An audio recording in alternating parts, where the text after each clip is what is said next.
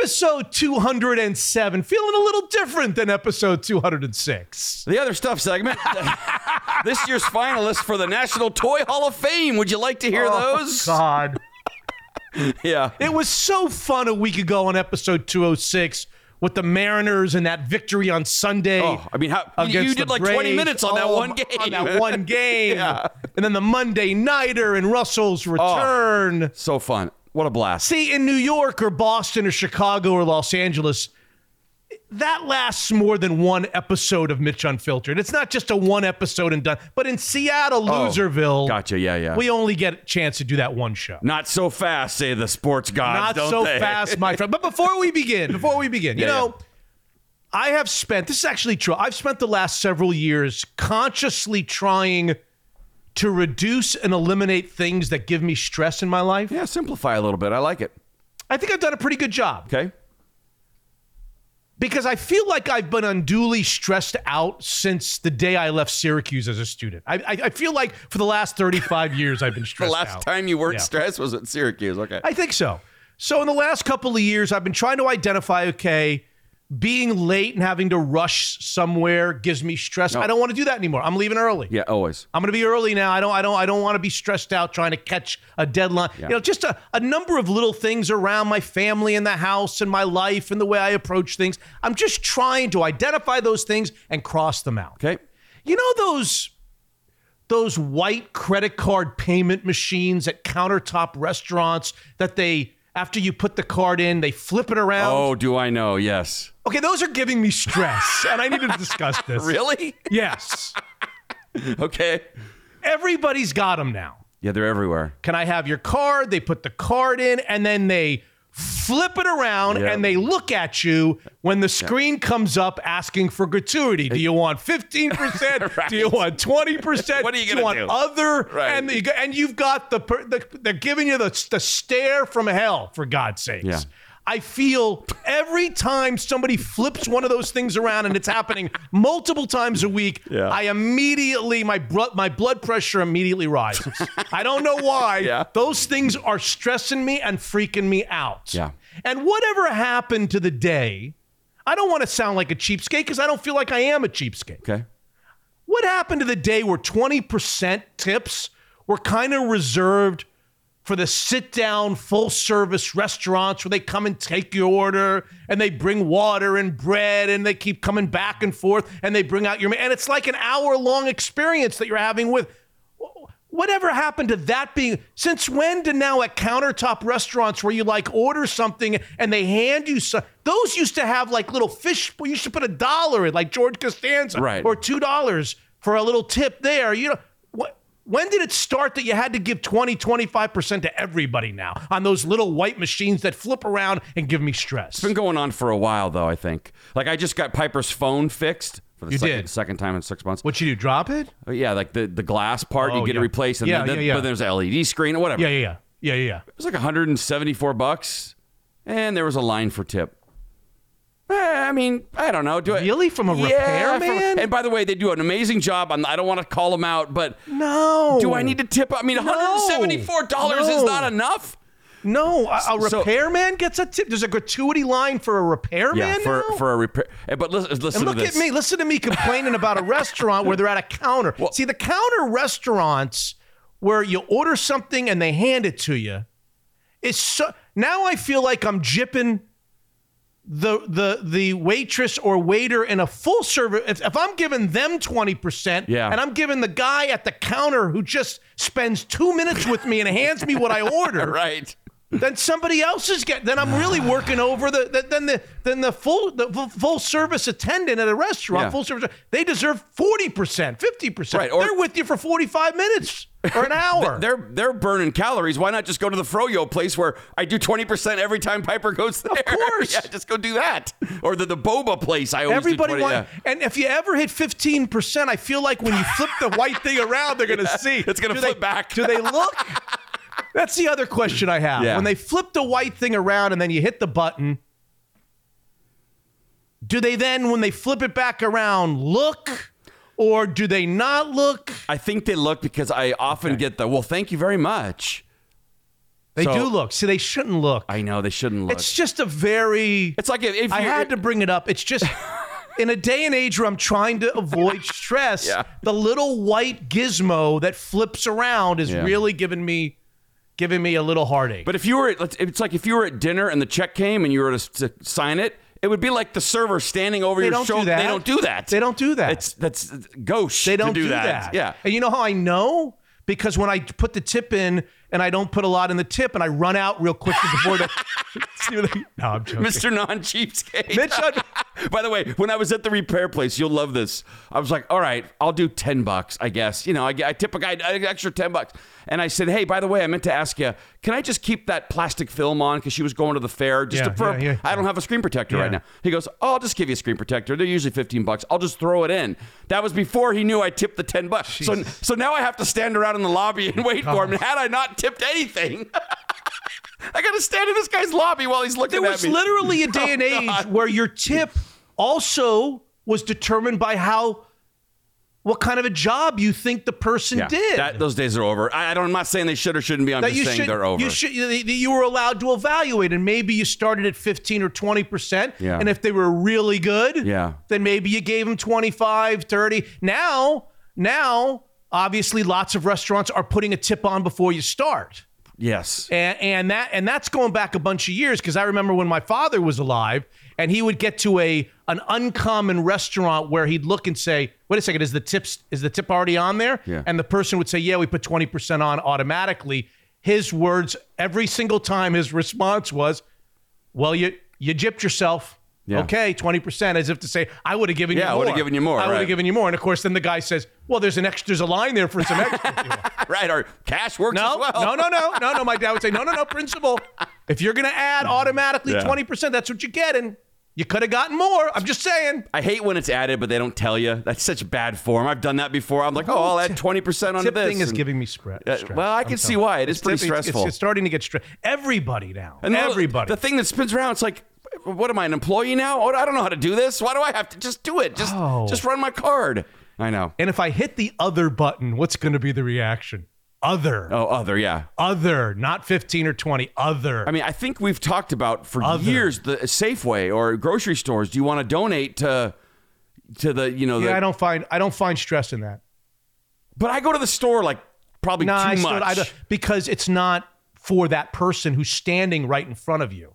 But they're looking to see if yeah, you donated yeah, or not, right? I mean, oh, still, it's for kids. How dare you? Mitch Unfiltered is available on all major podcast platforms. This is uh, episode two hundred seven, ladies and gentlemen. We really need to be rated and reviewed on Apple Podcasts. If you don't mind, if you listen to us on Apple, you can go and give us a five-star rating and, and share some remarks, your thoughts about the show. It also helps with booking guests. You can become a Mitch Unfiltered patron for up to five dollars a month. Have access to all the bonus shows. By the way, we are at five shows per week now. Wow. We have settled into a rhythm. You've got the long-form show that we're doing right now that's available to everybody on Mondays, and then four more shows that are available to patrons at five dollars a month on Thursdays and Fridays. We do the Peace Show with Danny on Thursday. We do Around the N F L with Mueller, which is great. G M Randy Mueller on Thursdays. We do, on Fridays, Seahawks No Table. We do a Shooting the Shit Show with Slickhawk. So we do... And those are four short form. Those are like twenty to thirty minute shows. Right. This one's like two hours, two and a half hours. Yeah. Those are like twenty to thirty minute, four more short form shows. All you got to do if you want to become a Mitch Unfiltered patron is to go to Mitch Unfiltered dot com and click become a patron. Right. So, now, if you and I did one of the short shows, we would have already done forty minutes on stressful tip machines. I mean, it would have already been done. When that we, thing flips around. I know. If you had if you had a blood oh pressure God, thing sorry. on my arm, as soon as they and they and you know how they do it, they do it flippantly. Like that's a like, pretty well designed mechanism that like spins quickly. I think it's and, shit. Yeah, okay. It works really well though. Okay. Um, and by the way, if you wanted to sample what we do on the patron shows, you can go to Patreon, P-A-T-R-E-O-N dot com slash Mitchie the Kid. We unlocked two of the shows last week. Just to give oh, people cool. who are, are not paying customers yeah. a chance to hear, okay, what are the short form shows? What does the Danny O'Neill Peace show sound like? What does the Randy Mueller show sound like? They are not behind a paywall. Last week's shows are not behind a paywall. Nice. And I always say, if you uh, would like to be a patron with access and the five dollars a month is a problem, just email me and I'll take care of you, Mitch at Mitch Unfiltered dot com. I don't want the five dollars a month to be the reason why you can't hear uh, any of the bonus programming. All yep. right. Now that I've given you what stresses me out, the little white machine. yeah. It's time for me to update the Beat the Boys, which I didn't do very well. Oh, this week you didn't do well? Well, I picked against my Dolphins. As did I. And it looked good for a while. Wasn't it three touchdowns? It looked terrible for a while, and then it looked great at the end. Yeah. Tua, four hundred seventy yards and six touchdowns. We won't go there. Yeah. Uh, it's Beat the Boys presented by Fireside Home Solutions, and I've got a small dilemma on my hands that I need you to help me with. Oh, boy. Since I started Mitch Unfiltered, I've encouraged, as you know, listeners to email me at Mitch at Mitch Unfiltered dot com if they have comments, particularly criticisms of the show, so we can try to make the show better. And we feedback. read feedback. We yeah. and we read a lot of those on the on the show. Mm-hmm. Um, I've tried not only just reading some of them. I've tried to get back to each and under, every one of them individually with a response, and I've I've received a handful in the last week of emails, and I'm stumped on what I should write back, because I want to write back to everybody who's got a criticism, but I don't know how to to word the response, and I think you, diplomatic Scott yeah, Soden, Hotshot Scott, that's my nickname, yes, might be able to help me. Let okay. me tell you what the, the handful of criticisms are this past Can week. I be diplomatic if it's about me, though? It has nothing to do with you. Really, for once? It has nothing to do okay. with you. Okay. I'm not a left-leaning, Christian-hating tree hugger? Yes, you are. Oh, I am. Okay, so I'm still that. Okay, fine. All of our contests, as you know, are executed online by a website that we call Run My Pools dot com. Yep. It's the brainchild of former K J R intern Bill Sanders, mm-hmm. who's been an incredibly nice supporter of Unfiltered and me the last several years in my little comeback.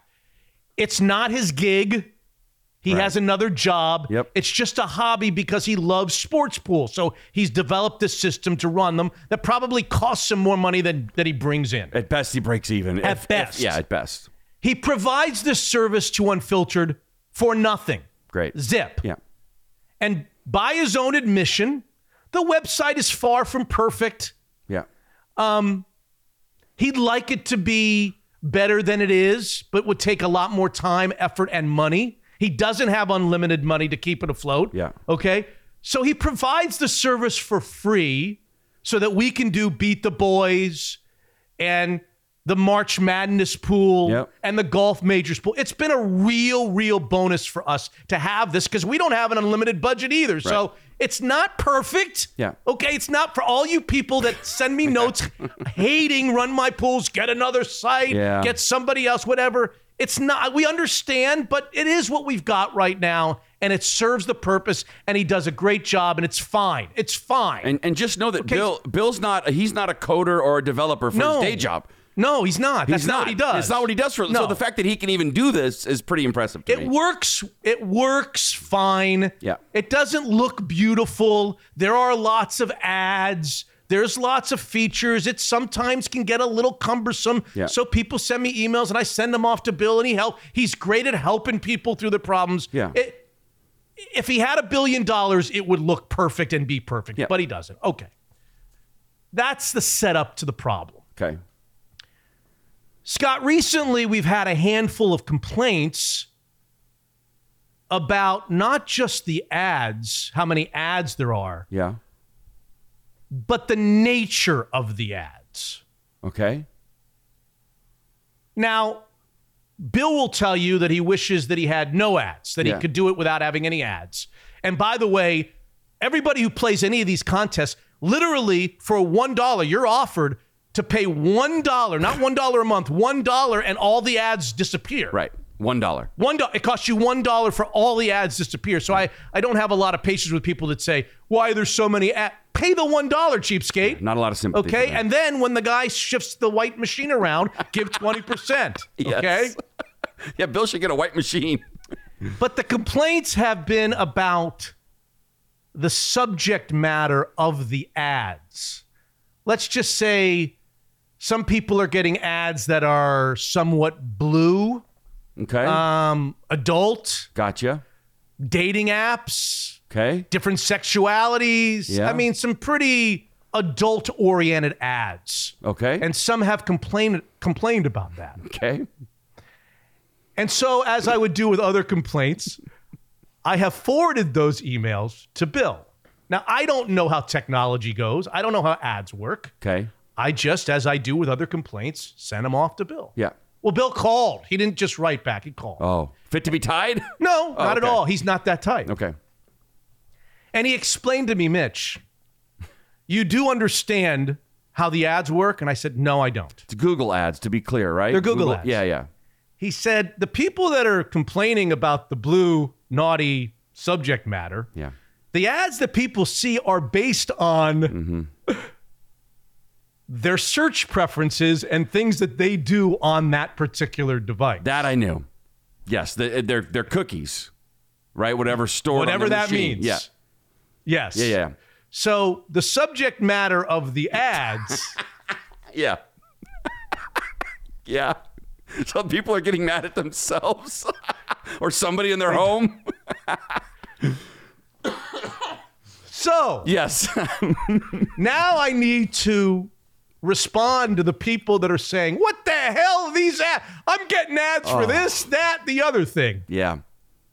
When the fact is, the reason they're getting those ads oh, no. is because of what they're searching for in their Google searches and what they're watching and looking at on their device. I mean, come on now. How's it everyone, like, raise your hand if you've ever searched for something and then the next day you're online on Facebook and, I guess, and you see an ad for the thing, but you've never experienced that? I must have, but I got to tell you, when Bill told me this, I yeah. was stu- Max was over listening, was listening into the conversation and laughing because of his the incompetence. I had no I had yeah. no idea yeah. that the world was equipped to do such a thing. It's crazy talk, it's, it's, I know. By the way, it's a fabulous idea.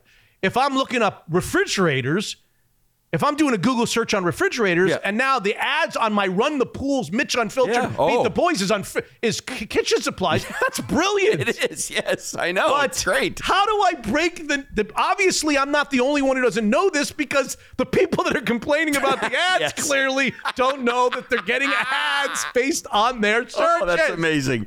What do I say, dear Tony? Let's pretend somebody's name is Tony. Okay. That's not. I, I regret to inform you.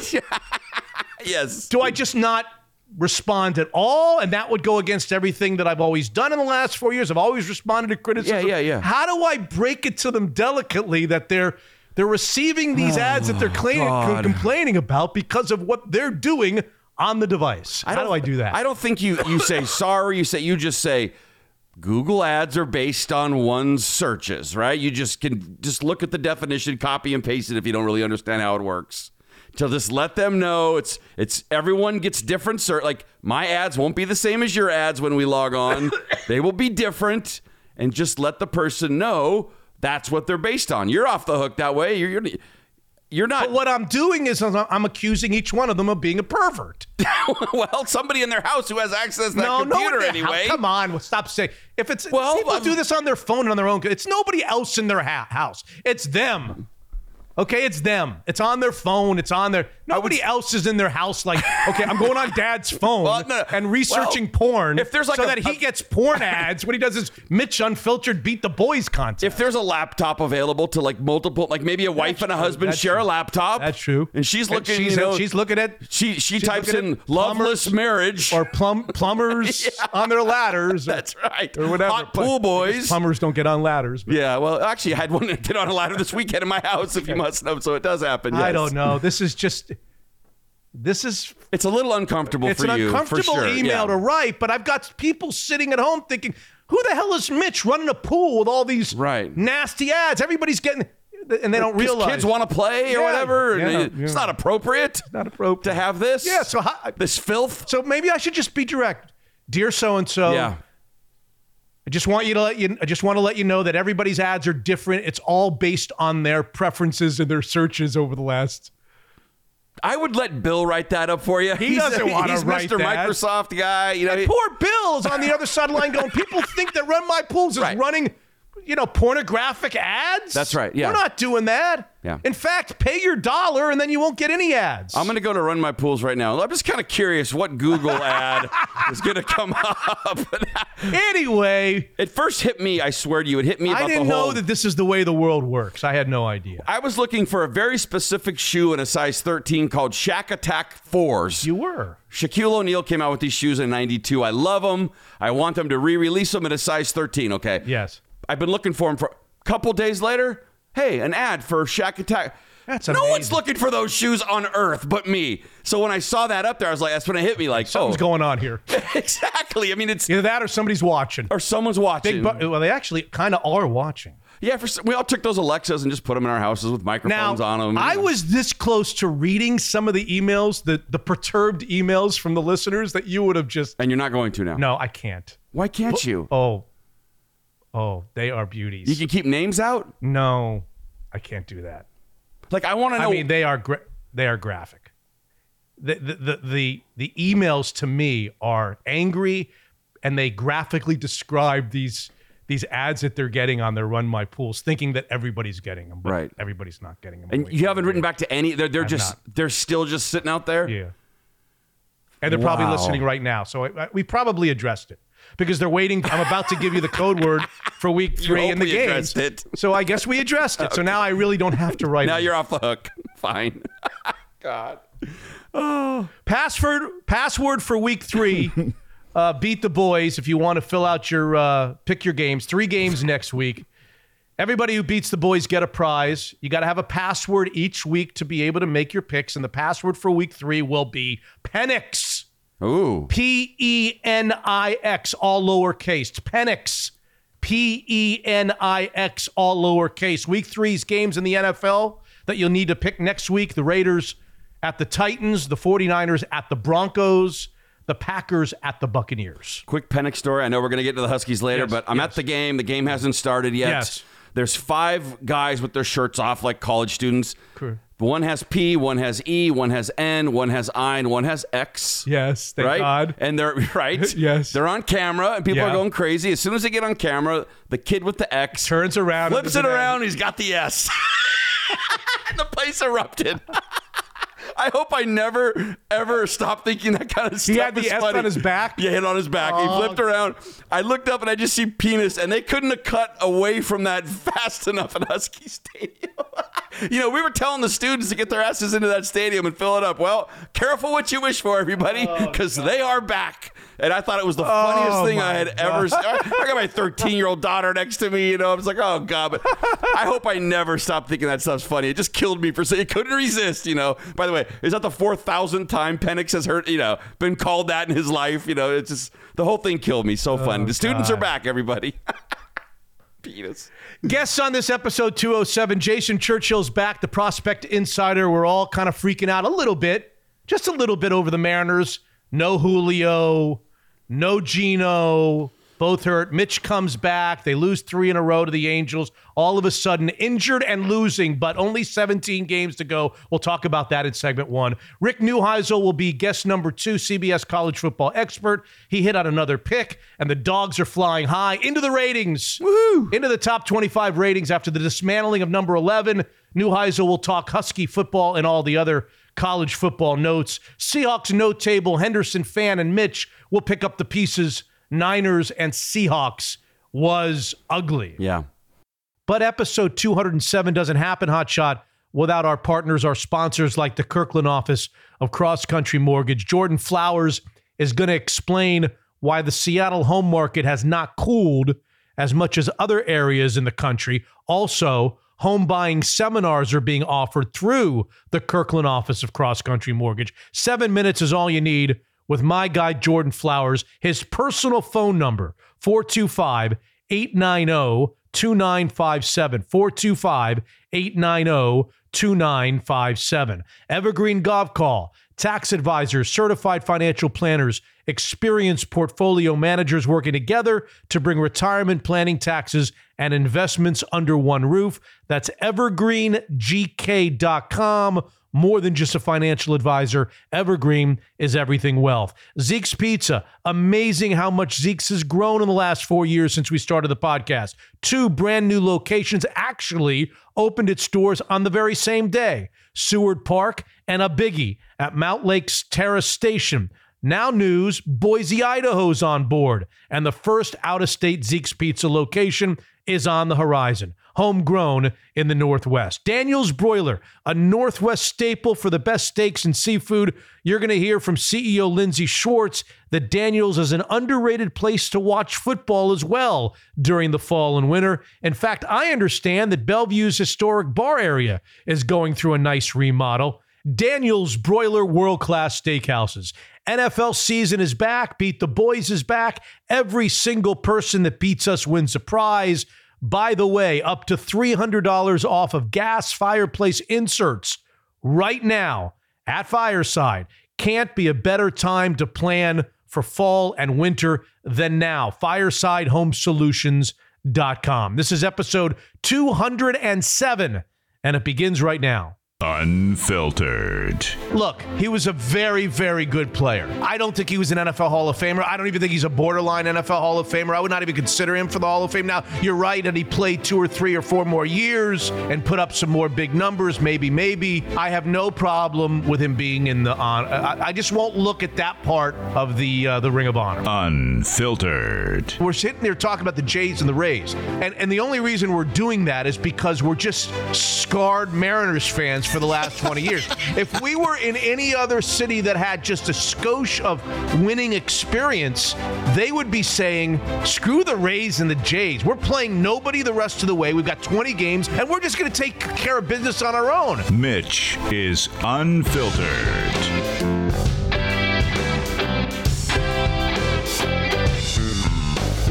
Episode two hundred seven. I don't even know that I really want to talk that much.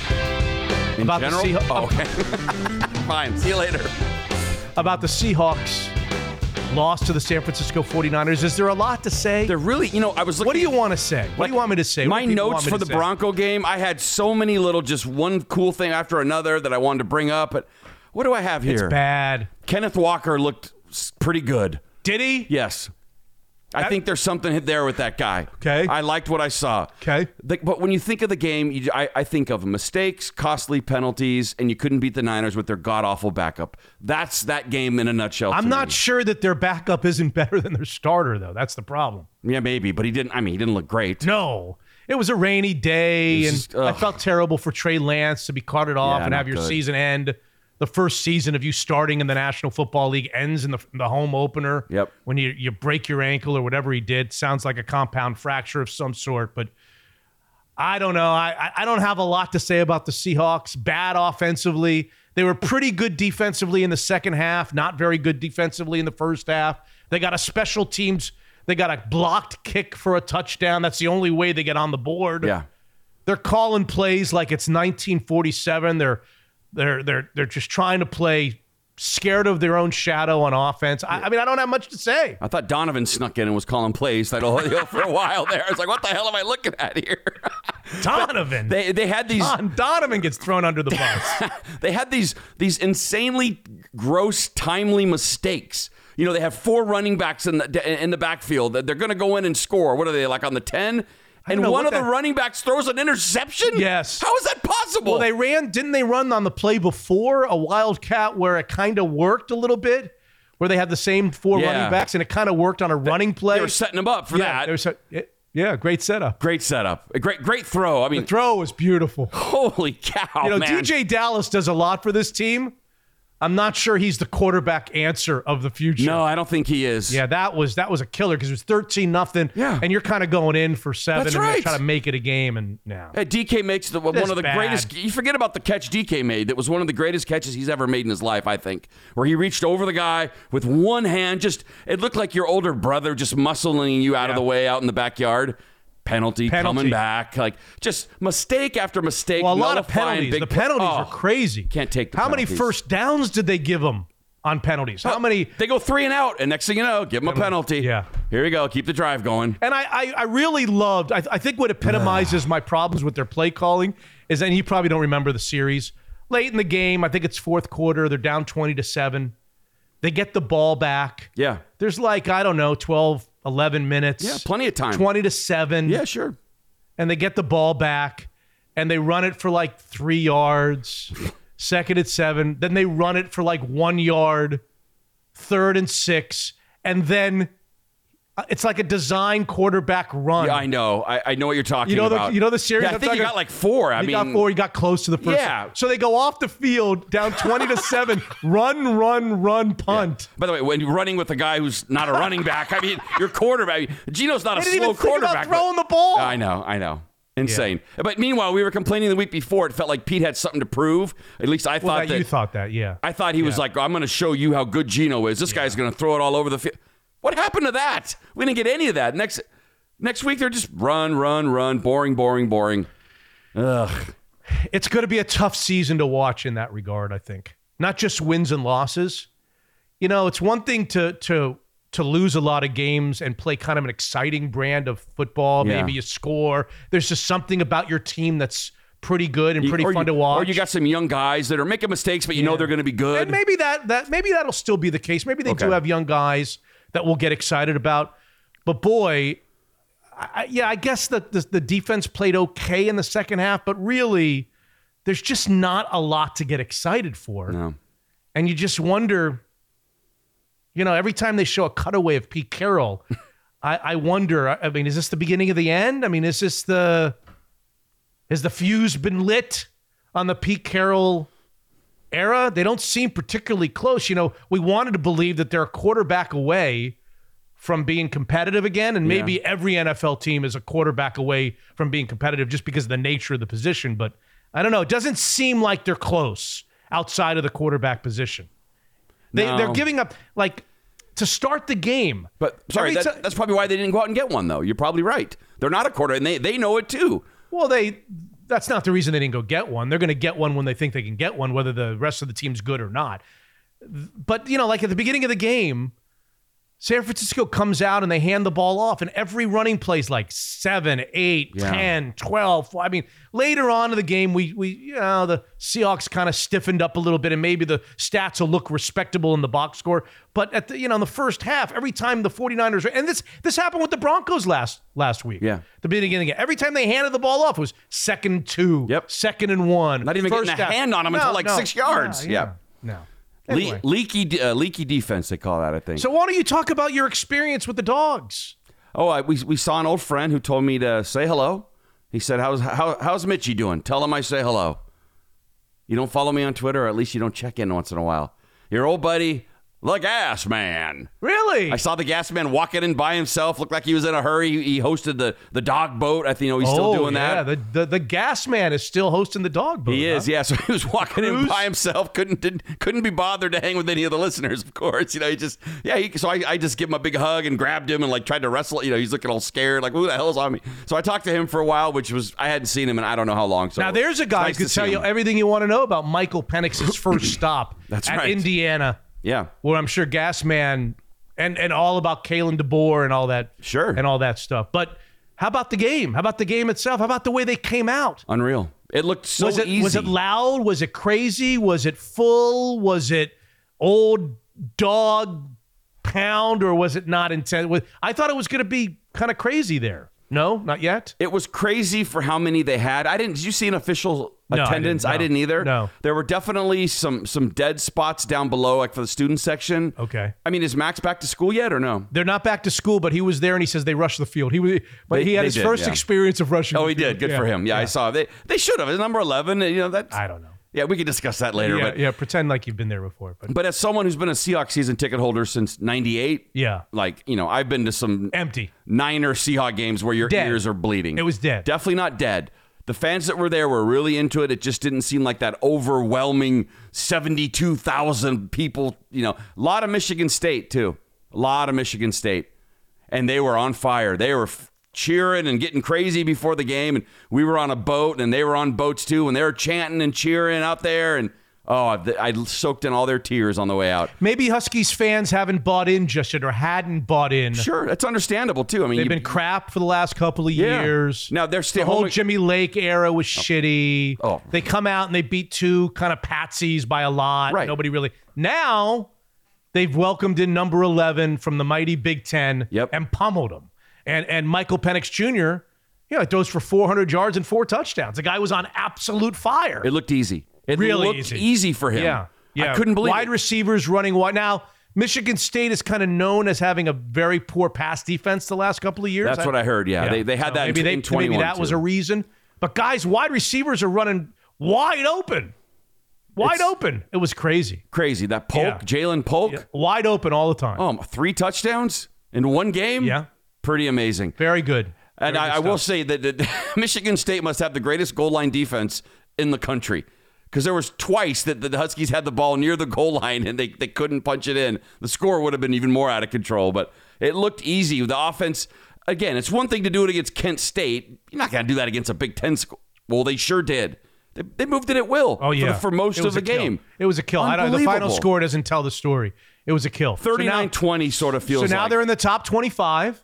It's out in already? Both, yep, both polls, they're in the top twenty-five. Where are they? Um, I haven't seen, I think Max said they were twenty-third or twenty-fourth in okay. one poll and maybe a little bit higher in the other poll. Just cracked in I haven't it. seen it. I haven't seen it. I've been recording interviews, but uh, but they're relevant again. Yeah. And that's what we said going into the game. You know, this is a game that if they win on A B C, yeah. you would think that some people watched it around the country. Yep. Kind of Washington's in the in the conversation. And then when you consider, and you hate to do this, I did this with Neuheisel that you'll hear in our Neuheisel segment, but but when you consider the Huskies' schedule this year, it happens to be, just by luck, the best two... Well, right now, it feels like that most think that the best two teams in the Pac twelve are U S C and Utah. Okay. Now, Oregon's always good, yeah. and they beat B Y U, and maybe Oregon will start... Yeah. become one of the best two teams. Washington State seems pretty good. Right. Oregon State seems pretty good. But the consensus is Lincoln Riley at U S C is humming along yeah. with the quarterback that kind of came with them from Oklahoma. And you've got and you've got um, Utah. Utah that yeah. plays great defense, even though they lost by a skosh to Florida on the road at the beginning of the season. Utah and U S C. Just so happens Utah and U S C, neither on the Washington schedule. There you go. Because they play in the South, and this is just one of those years at Utah and Fluky U S C. Thing, not. Yeah. Okay, so the the Cougars, the Apple Cup, which could be a lot bigger this oh, year than man. in normal years, because yeah. it looks like both teams are good. You don't know what's going to happen for the next eight or ten weeks, right. but that game is in Pullman. But you're playing, if you're Washington, you're playing the Arizonas. Arizona State fired their They're coach. A mess, yeah. You know, just the teams that are not not that good. Did Arizona pull it out? I forgot to look. They were on the ropes against somebody like North Dakota or something. I, I can't can, remember. I can look real quick and tell you. But so, uh, yeah, they get to play those teams, luckily. They play, they play for the most part, the bottom half yeah.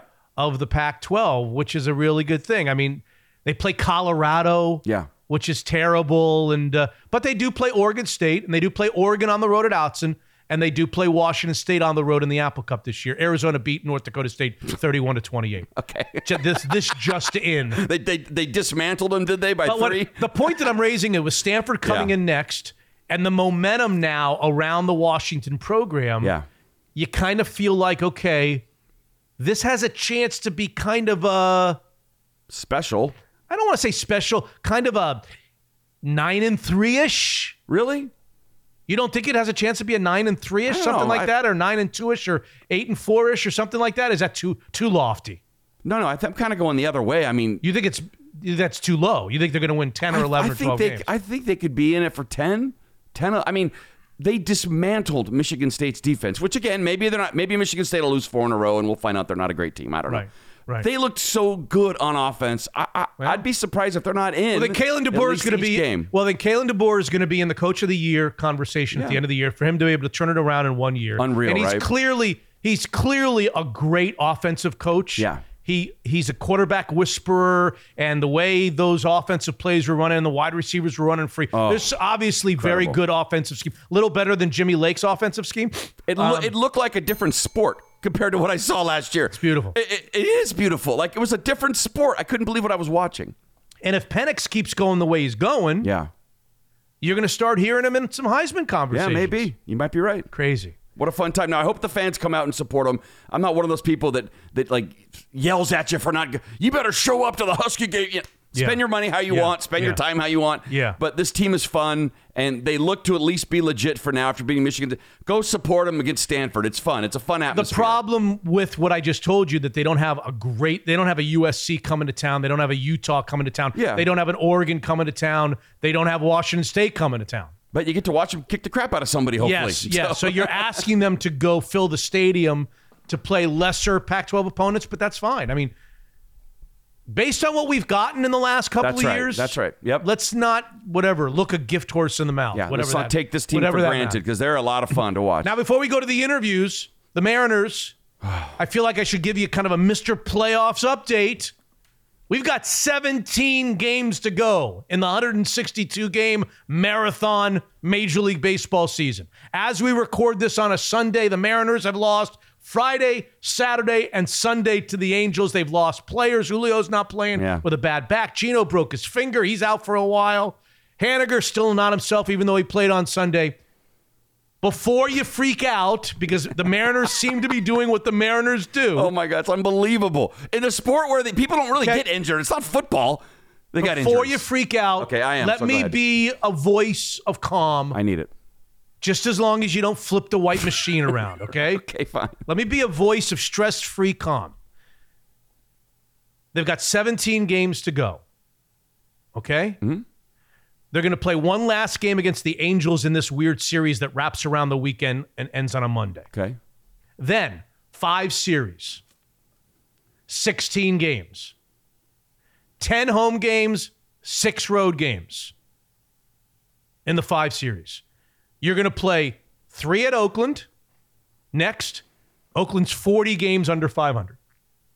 You're going to play three at Kansas City. Kansas City's thirty games under five hundred. You're going to play home against Texas.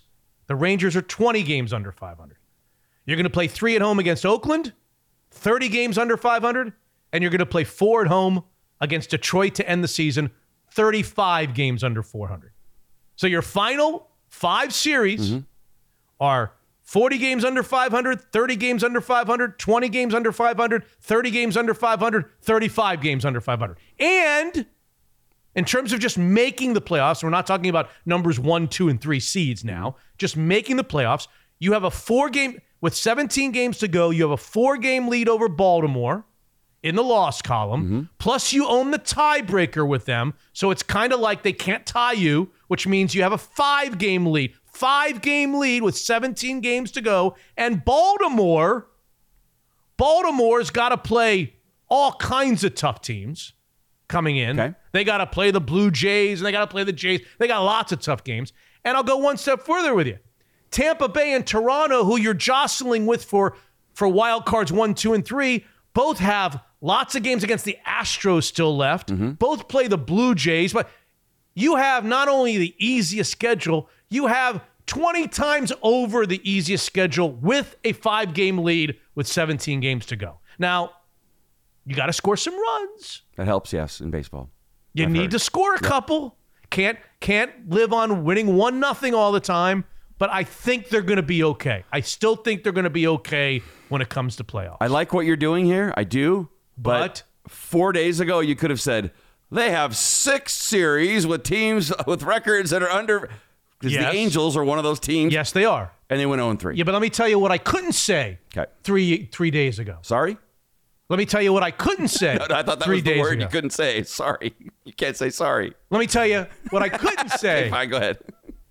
Is that there's seventeen games to go, and they've got a five-game lead essentially over the team that's chasing them. True. Because every time one of these games goes off the board, there's less games to go, Ron Fairley. Yes, that's right. Okay? And that's a base hit right there. seventeen games. Yeah. seventeen games against shit opponents. If you go, let's let's just say you go seven and ten, which we would hate. Right. We would hate seven yeah. and ten. With Kirby as the pitcher of the month in, in the American League, and and Castillo, who can't be hit, and Robbie Ray, who's good and bad. seven and ten. You would hate seven and ten. Right. But if you went seven and ten, you're forcing the Orioles with that schedule to go twelve and five with that schedule. Yeah. Right. So you're in fine shape to make the playoffs. And if you could somehow get some of these guys back, that'd be nice, or win without them, you can still win the number one wild card and have three home games at, at I was going to say Safeco, at uh, T-Mobile, T-Mobile yeah. because the Blue Jays, you know who's going to end up being your best friend? The Houston Astros right. are going to be end up being That's your true. best friend. The Tampa Bay Rays have six games with oh. the Astros. Two series left with the Astros. Toronto has four games with Tampa, Philadelphia, Boston. They play Baltimore. I mean, it's... Okay. You can still accomplish a hell of a lot, even as we sit here with seventeen games. So stop crying in your soup is what you're telling everybody. By the way, September twenty-seventh, I have to say, Hot yes. Shot will be there at the game because his uh, daughter's team's throwing out the first pitch for that game if anyone's oh. going. Isn't that fun? Exciting. But wow. There's, but the amount... I thought you had to win a game in the in the World Series.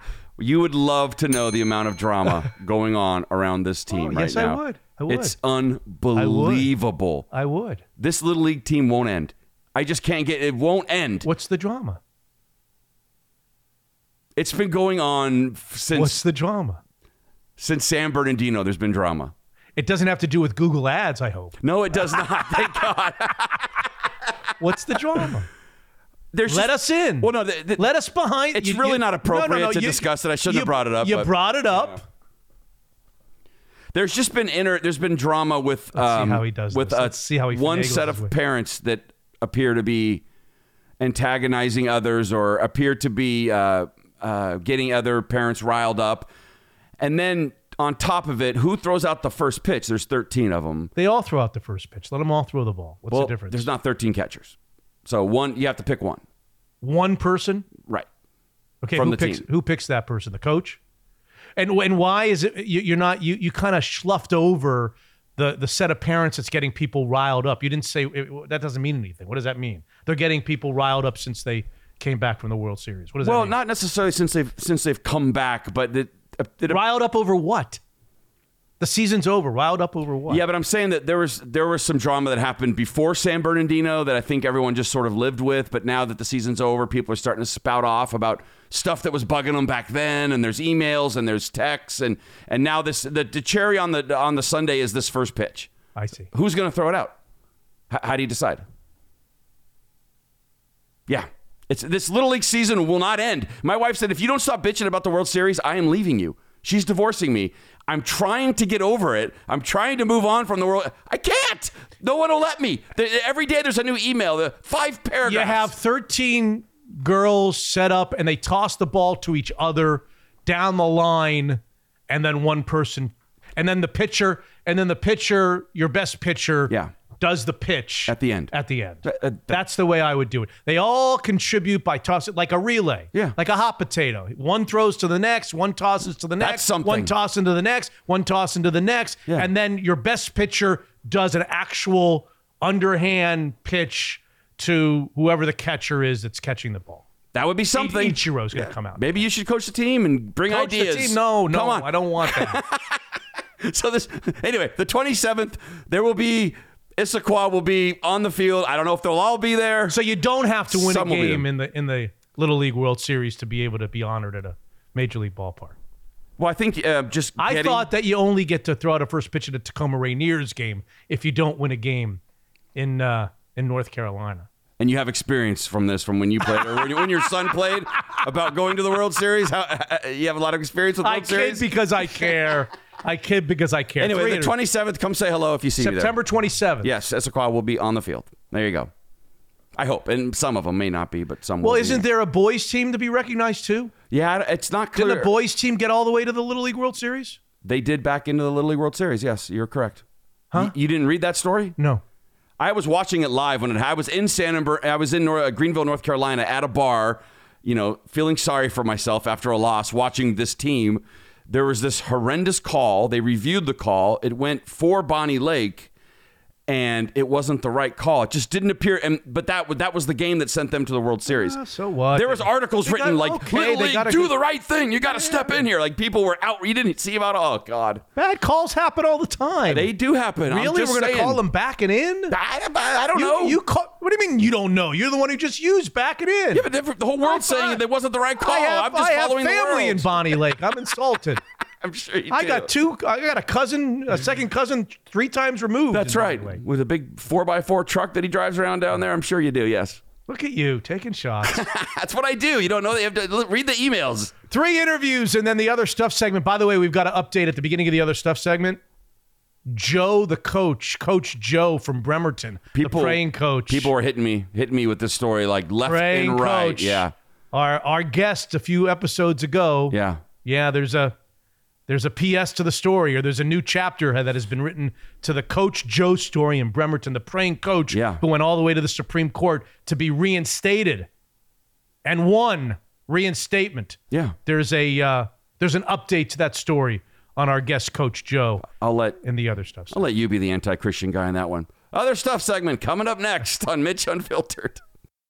Ladies and gentlemen, Zeke's Pizza president Dan Black with an update on all the exciting stuff happening in their world. It's football season. Dan, welcome back to the show. Yeah, we're always excited for football season. Can't wait for the Hawks. Can't wait for the Dogs.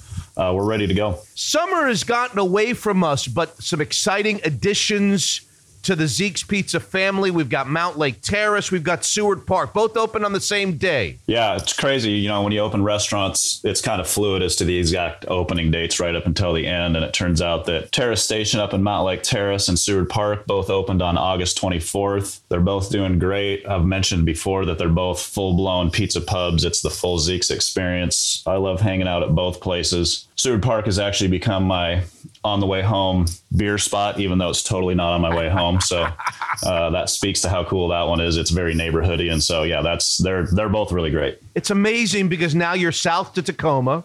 You're north yep. to Bellingham. We know about Spokane.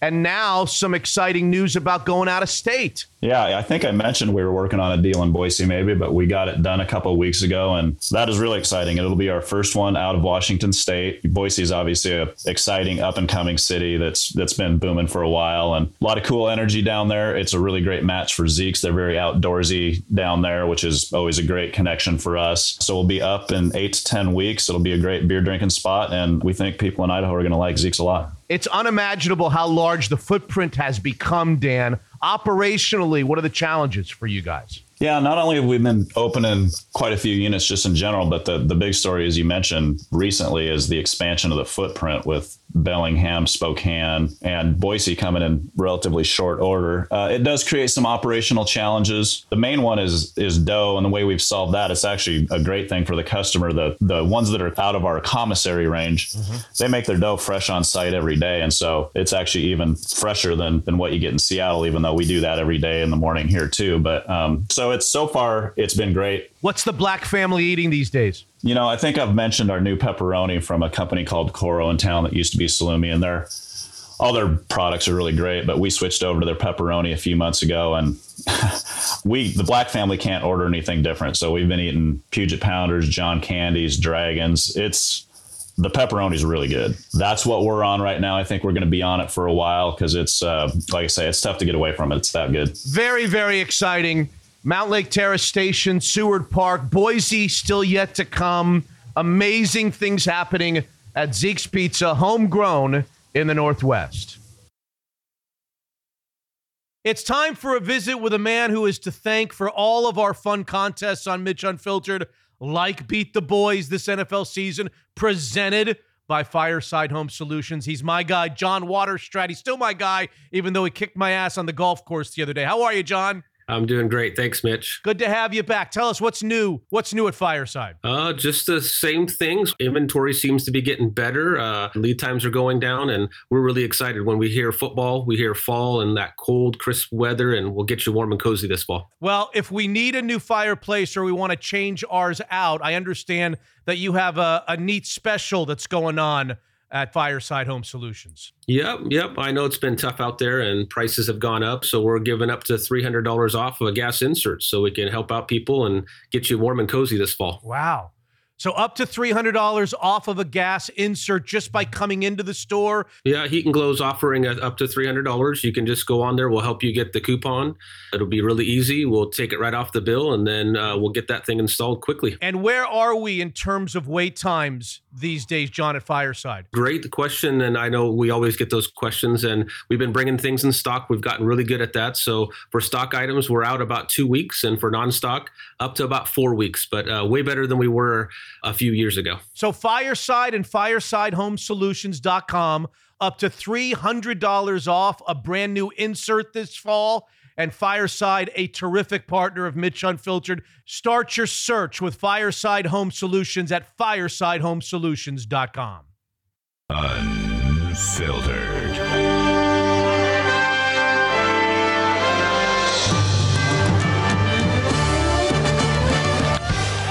Levon Soto out towards right field. He's got his first hit. Does he have his first homer? He does! Two-run shot. There's your insurance. And what a game. What a debut for Levon Soto. Well, what a difference a week makes. On episode two hundred six last week, lots of chatter about what I called one of the most memorable Mariners regular season wins last Sunday in forever against the Braves. And now here we are on episode two hundred seven, a week later.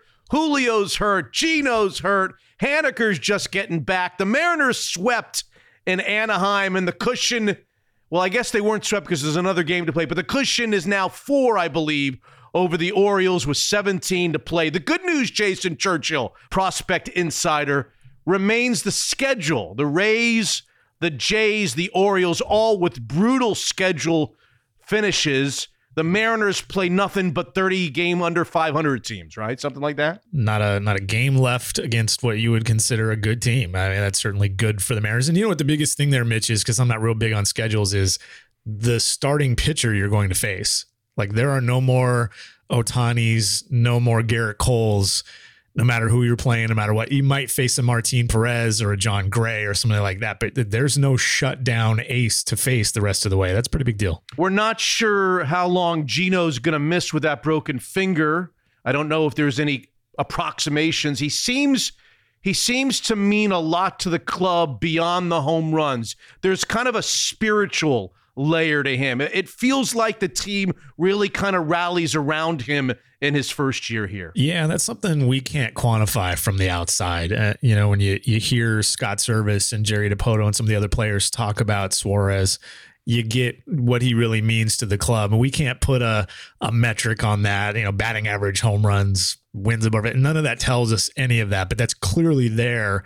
And hopefully he's able to hang around the team a little bit and provide some of that, even though he's not in the lineup. But they're going to miss his bat, too. He's one of the few guys in the lineup that can hit the ball out of the ballpark. Do you feel like, or is it too early to say, in the last couple of days over the weekend, that they missed his presence? Forget, obviously, offensively, they missed him. Can you can you sense intangibly that they missed him, or not? Not yet. Yeah, you know what this reminds me of? I, I commented this on, on Twitter the other day. These games in Anaheim just... It reminded me of May. The the team was just undermanned, and the fact that Suarez is one of them is just happenstance, really. You know, Mitch didn't play until Sunday. He's in a, you know, he's struggling anyway. Uh, Ty France isn't hitting the baseball like he's like we're used to seeing seeing him hit. Uh, obviously, Julio out of the lineup. It, it's it's May. It's May, June, when Haniger was out and guys were banged up and guys were suspended. That's what it feels like right now offensively. Even though they're getting pretty good starting pitching overall, they're going to struggle when that lineup isn't fully intact. Is the cushion big enough over Baltimore? Yeah, I, I think it is. Uh, and I think the biggest thing about the schedule here, Mitch, is there's not very many games left. Like, no matter God. who they're playing, not that many games left for Baltimore to make up four, you know, games. And essentially, you know, it's five because Seattle owns a tiebreaker over the Orioles here. So where does the offense come from?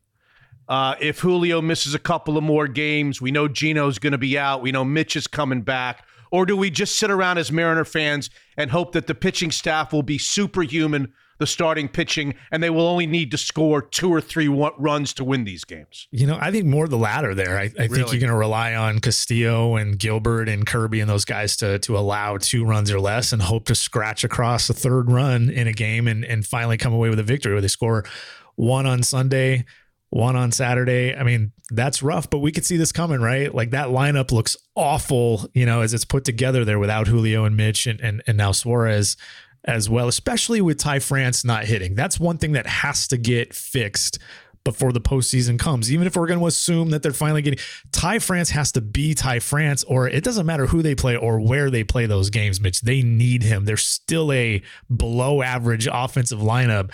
They need the real Ty France to stand up here pretty soon. So desperate times, desperate measures offensively. Dare I ask something about a guy you tweeted about a couple of days ago? Jared Kelnick at triple A this season, two ninety-six, three sixty-seven, five fifty-nine line. seventeen homers now in triple A.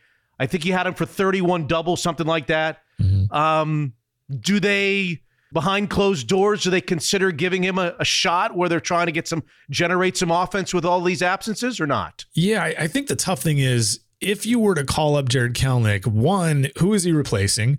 And how do you get him into the lineup? How do you justify still, even though Jesse Winker's not hitting and he's been a problem in left field, how do you justify Jared Kelnick for Jesse Winker right now? Because despite the Winker struggles, he's been significantly better in the worst year of his yeah. entire life at the plate than Jared Kelnick's ever been for an extended period of time. So that's a tough one. That's something for, to be honest with you, Jerry and Justin Hollander to go to their traditional scouts, the guys with the eyes, the gut feel on hitters and say, is this any kind of an upgrade?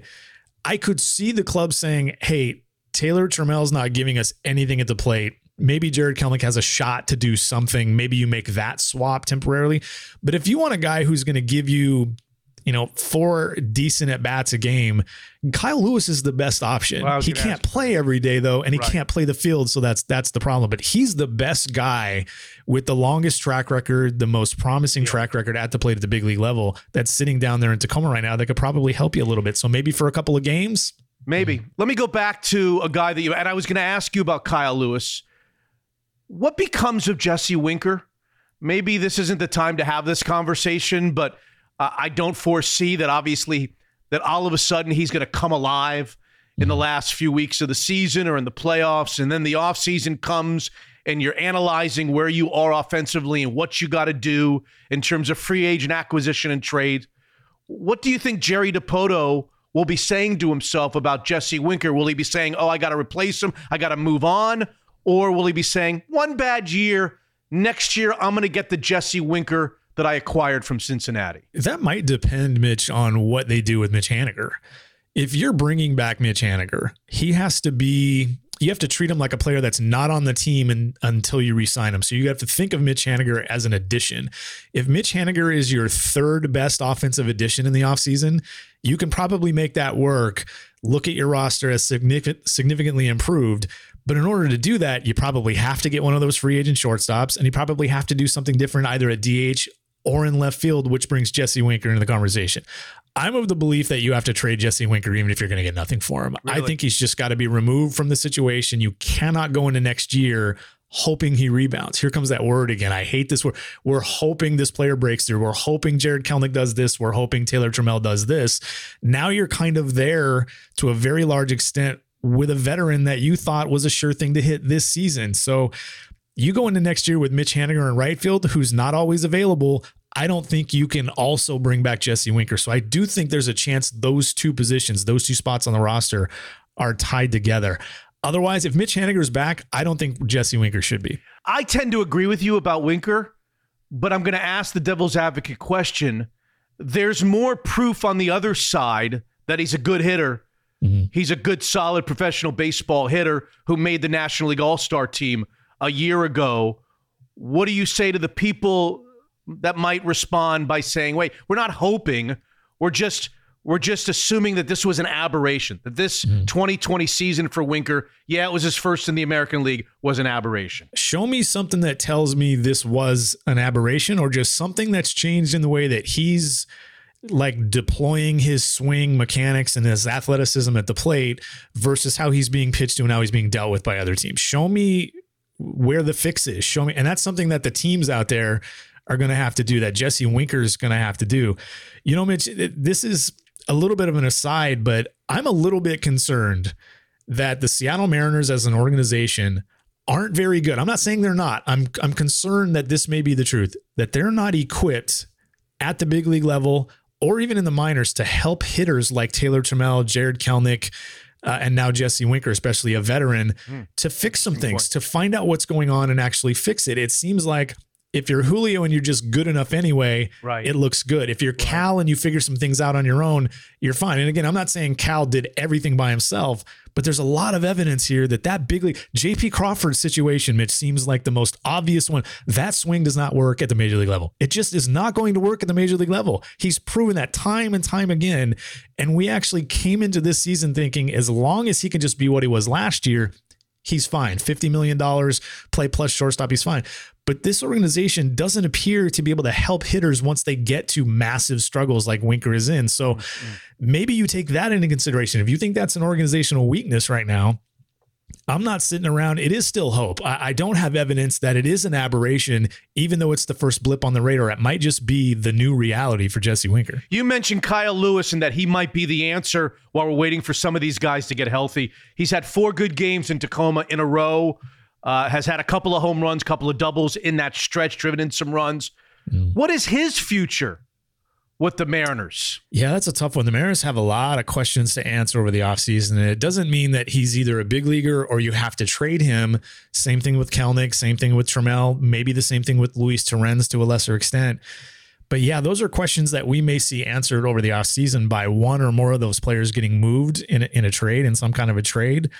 But it's not the worst thing in the world just to start next season with this guy's back in triple A in case something happens. I believe if Kyle Lewis was healthy enough, he's at least a good enough bat to be your everyday D H. The problem is, can he stay in the lineup? Even if he can't play the field, can he be your relative everyday D H? And if that's legit, I think Lewis will hit. I think he'd hit two seventy with twenty-five homers next year if he were healthy for the full season. Mm. And that's that plays. You know, that that's big time help to that lineup. I just don't know that you can trust that. I mean, I'm not a doctor. You're I'm hoping again. You're hoping that's again. Up to the training staff. You're hoping. Yeah, again. you're hoping again. You're hoping yeah. again. So that's a rough yeah. one. You can't go into next season hoping Kelnick does this, hoping Winker does this, hoping Lewis stays. All right. Healthy. So all things considered, seventeen as we record this, seventeen games to go. They're four in the loss column ahead of the Orioles, but I believe they own the tiebreaker with mm-hmm. the Orioles. So they're kind of five games ahead of the Orioles. I think we all believe, especially when you consider, I mean, it would be a great collapse, even with all the players out. When you consider these teams and these pitchers that they're going up against in the last seventeen games, they should be able to get into the playoffs at the very least as the three seed. Having said that, it looks like possible opponents for round one. Obviously, we would all love them to host the three games mm-hmm. in the playoffs. Possible opponents, it's going to be the Jays, the Rays, or the Guardians. I don't see the White Sox catching the Guardians in that division. So it's going to be one of the three. Rank them one to three, hardest to easiest. Who do you want to see? If you're a Mariners fan, who do you want to see? Maybe you'll tell me, well, it depends on where the series is. If it's in Tampa, we don't want to see the Rays, but you wouldn't mind seeing the Rays here. They got one of the worst road records of any playoff team, and they got one of the best home records of any playoff team. Right. But uh, given the three opponents, Jays, Rays, and Guardians, and matchups in pitching, who do the Mariner fans want to see in that first I think round? The one thing you don't want to do is play, right now you don't want to play the Jays at all, whether it's home or on the road. They're playing the best baseball. Okay. They do have Gausman and Manoah at the top. Uh, Barrios has struggled a little bit, but that lineup is swinging it really well right now, and they do have a shutdown closer. You definitely don't want to go to Toronto, but I don't know. If you're telling me the games are at home, I'm not that afraid of the Blue Jays. I, I think Seattle would figure out a way to beat the Blue Jays. Probably, it would probably go all three. Pretty evenly matched clubs. But I think if you're ranking those from most difficult to the easiest, most difficult Toronto on the road, second most difficult Tampa on the road, uh, third most difficult probably Toronto at home, and then maybe Cleveland on the road and then Tampa at home. Well, so if you're ta- rooting, you'd probably rather play Tampa at home or Cleveland on the road as the two best matchups for Seattle. Well, it sounds like then you agree with me from a couple of podcasts ago that the three seed where you play Cleveland on the road, mm-hmm. and then you avoid Houston for an extra round if you were to get by Cleveland, mm-hmm. and let maybe somebody else do the dirty work against Houston, and you get the Yankees instead of Houston in the second round. Sounds like that three seed. I, I've said from the beginning that I'd either want to be, I don't want to be the one, but if mm-hmm. I'm not the one, wild card one, I, I want to be wild card three. Yeah, you really don't want to be the two. If you have any way to avoid the two, that is the yeah. worst situation there. But really, like, right now, one of the things that's leaning on me is how well the Blue Jays are playing. That could change in the next two and a half weeks as well. And we're going to be able to see that last week, Mitch, how teams might be able to set up their rotations. Do they need to use, does Toronto need to use Gausman and Manoah, you know, the fourth and the fifth of the season or whatever, to, to clinch a spot or to clinch seeding? And if that's the case, maybe that would change some things. But right now, with as well as the Blue Jays are playing, that's the one team that you'd probably like to play the least if you're not really considering home and away. Prospect Insider, follow him on Twitter. Baseball Things is the name of the podcast, right? That's the one. Yep. And uh, he's really kind to us here on Mitch Unfiltered. We'll uh, check in with him as the playoffs approach, and we'll hope that with seventeen games to go, the Mariners can hold on for dear life down the stretch. Jason, they're going to back in, Mitch. They're going to back in. Thanks very much for being back with us. You got it, Mitch. Thanks. Ladies and gentlemen, I give to you the C E O of Daniel's Broiler and Wing Point member guest champion, Lindsey Schwartz. Should we tell everybody that it was like Flight twenty-six, or should we leave that part out? Well, we should leave it out because it's not true. It's also not true that I was the overall champion, but we were champions of the fifth flight, okay, which I feel pretty good about. And, and you know, you probably think you'd be in the first flight, but I'm I'm guessing you'd be like in the third or fourth. Third flight. or fourth flight. Only only one flight ahead of Lindsey Schwartz. Yeah, one. You guys just had a Seattle version of the Bourbon Bash at the downtown location in the Hyatt. We haven't talked about the downtown location a lot. What's the progress over there since the pandemic? Yeah, you know, I mean, that was closed for several months, and uh, we opened the bar, just bar only about a year ago, and then a few months ago, we've opened the dining room. So now the bar and dining room are open seven nights a week. It's getting a little bit busier every week. We're really happy with the progress. As a matter of fact, I took the family to Hamilton a couple of ah. weeks ago, and uh, we parked at the Hyatt, had dinner at Daniel's, walked to the Paramount. It's like a block and a half away. The show's awesome, by the way. I know you're a, you're a big musical guy. Have you seen Hamilton? I have not seen Hamilton. I've seen the oh. I've seen the T V version, but I've not been to a show of Hamilton. How many times have you seen it? You know, I've seen it a few. I, I, I yeah. People are gonna make fun of me. I have seen it and I love it. And you definitely should do it. And you definitely should have dinner yeah, at Daniel's yeah. before. How about football season at Dan? I don't know that people kind of connect Daniel's for football season, but there's some there's some opportunities at Leschi before and after games and viewing opportunities at Bellevue. Tell us about football season at Daniel's. Yeah, transitioning from musicals to football, only on Mitch's podcast. Yes. Yeah, I mean, football, you know, Leschi is open for lunch every day, including the weekends, and that's a great place to go before a game. I do it all the time before Seahawks games, and every once in a while I'll go to a Husky game. It's super conveniently located to both those stadiums, so great place to go for lunch.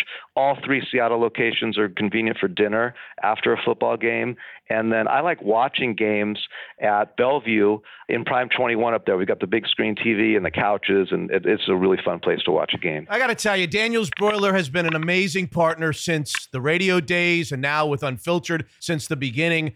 When you think of football, maybe you don't quickly think of Daniel's Broiler, but now you will. Daniel's Broiler, a world-class steakhouse. Unfiltered.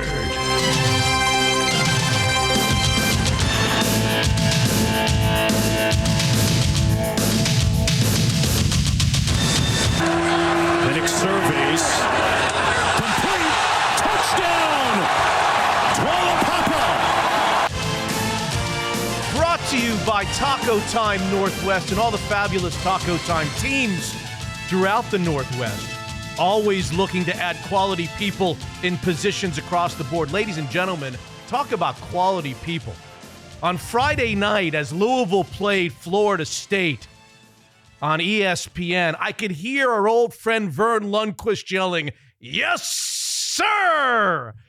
Neuheisel goes to two and one. He's six sixty-seven. And if my dad were alive today, he'd say, "Tell Neuheisel to quit right now. Quit. Walk away." Post six, six sixty-seven. He's not going to do better than six sixty-seven. Are you going to quit after Friday night's victory? Absolutely not. We're on a roll. Never give up the dice when they're, uh, they're uh, speaking to you, Mitch. Yeah, we're uh, excited about this. Hey, Tate Rodemaker coming off the bench to replace Jordan Travis.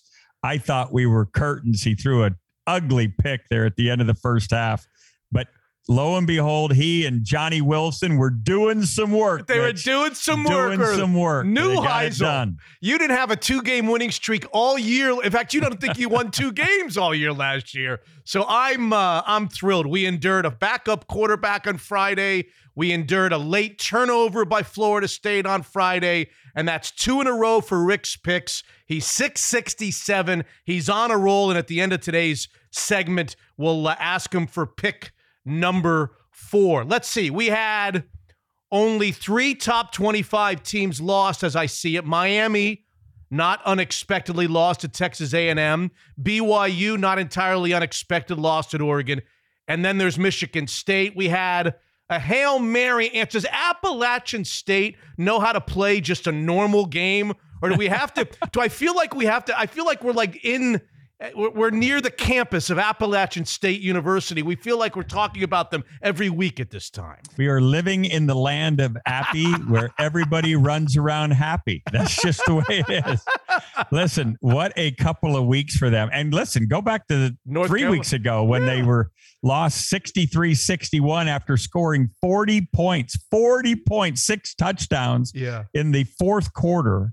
And still find a way to lose. Oh, they uh, they answer that doldrum kind of situation by going to College Station and not only winning, but taking a one point five million dollars check home with them. Yep. Then College Game Day comes to grace the great city of Boone, North Carolina, the yeah. Rock, yeah. if you will. Yeah. And the Rock was rocking again with a Hail Mary from Chase Price. Just a just a great uh, couple of weeks for college football there on the Rock of North Carolina. So we had the Appalachian State uh, Hail Mary. We had Houston wide receivers fighting on the sideline. Not a good look. We had craziness at the Harvard of Central New York, which I'm going to bring up. We had we had Troy Aikman calling for a thirty thousand seat on-campus stadium. He's sick and tired of looking at your beloved Bruins in their stadium with five people there. But we have to start, Rick Neuheisel, right here in the epicenter of college football this past weekend.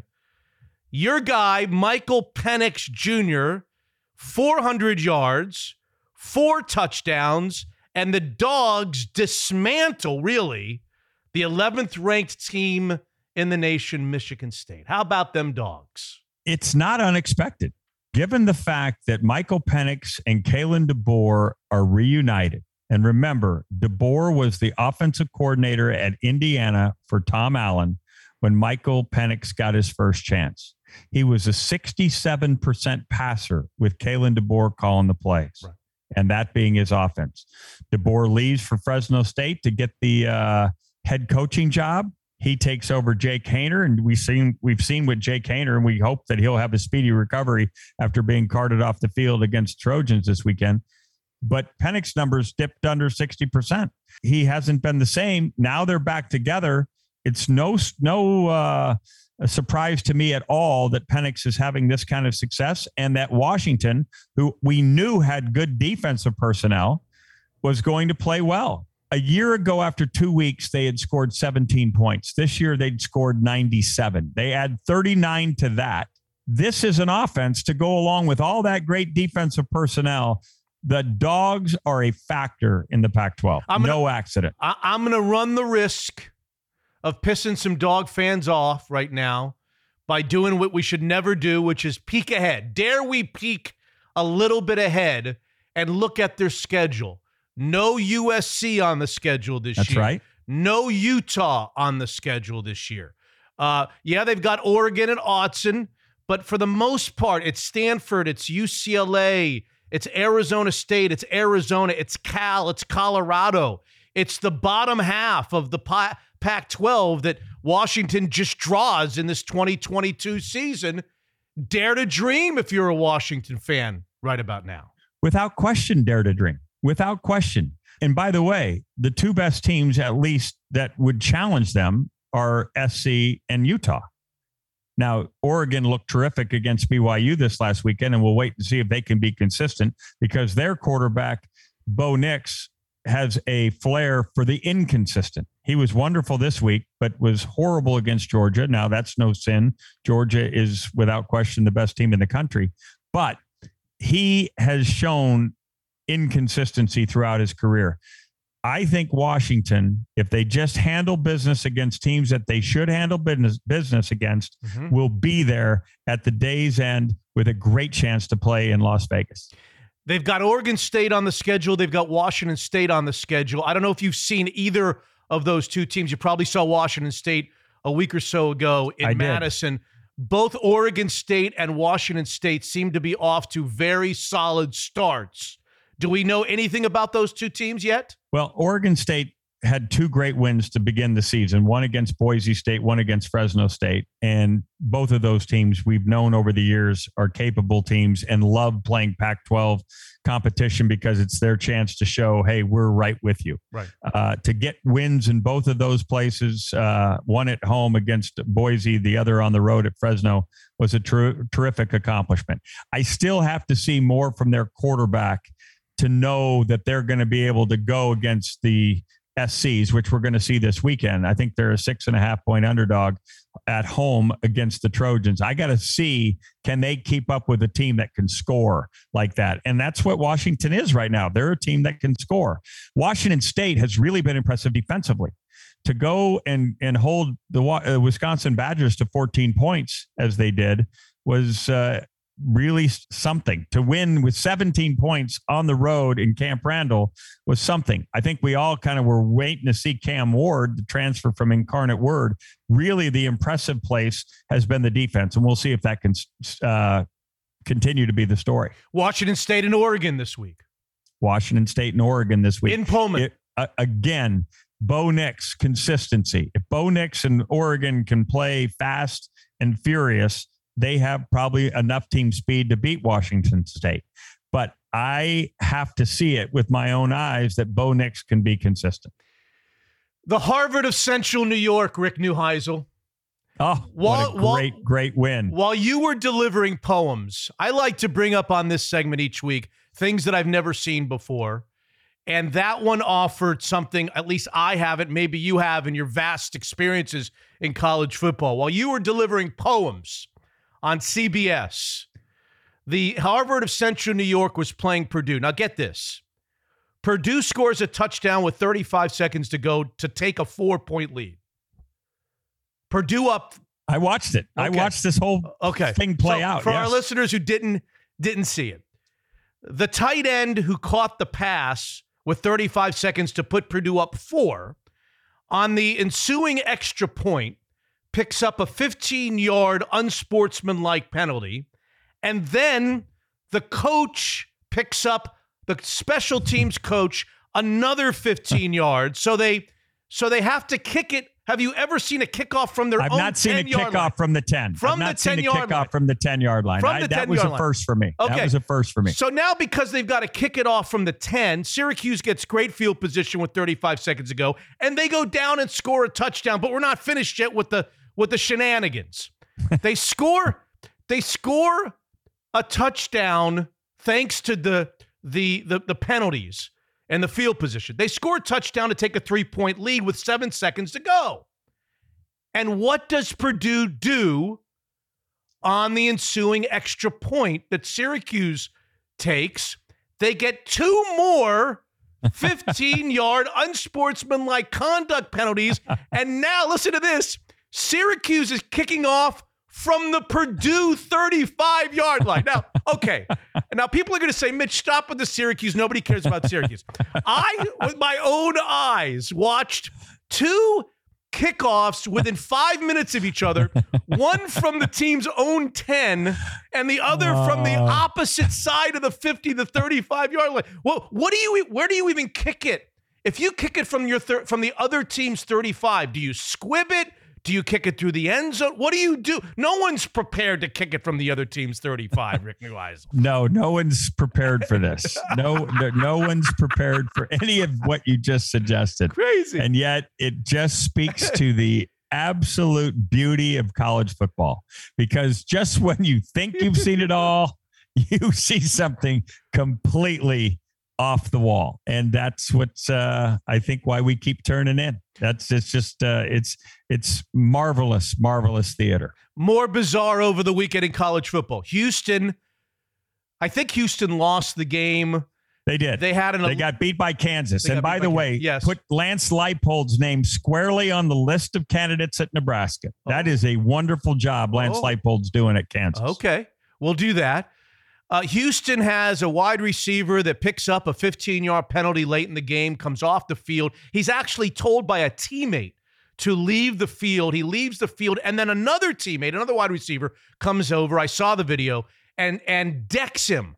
On the sidelines, right in front of the head coach. We've got two receivers literally in a physical altercation in your stops at Colorado and Washington and U C L A and the hot shots and in your playing days. Do you recall physical confrontations on side? It had to have happened somewhere along the way. And what do you do as a coach when you've got two players in a loss literally coming to blows on the sideline? It's an emotional game. And uh, there's going to have to be a meeting to clear the air. But because of the emotion that coexists with this ferocity that ag- that occurs between the white lines, it can happen. You hate it. You hate it. You don't want it. It creates a bad look on the sideline. There'll be lots of Houston alums that are now concerned, given the Cougars are one and two and lost to, you know, Woe, uh, woeful Kansas, although woeful Kansas is a good football team. Ask West Virginia about them. Mm-hmm. Uh, this this is just a bad look. And, and unfortunately, now it's another problem that Dana Holgorsen has to deal with. It's time. Taco Time Northwest celebrates those that love doing some work. They've got positions available across the board, terrific compensation packages. And do they perks. Have any positions for those wide receivers? Yes, they, they do. Were one, they were doing some work yes, there at Houston. Yeah.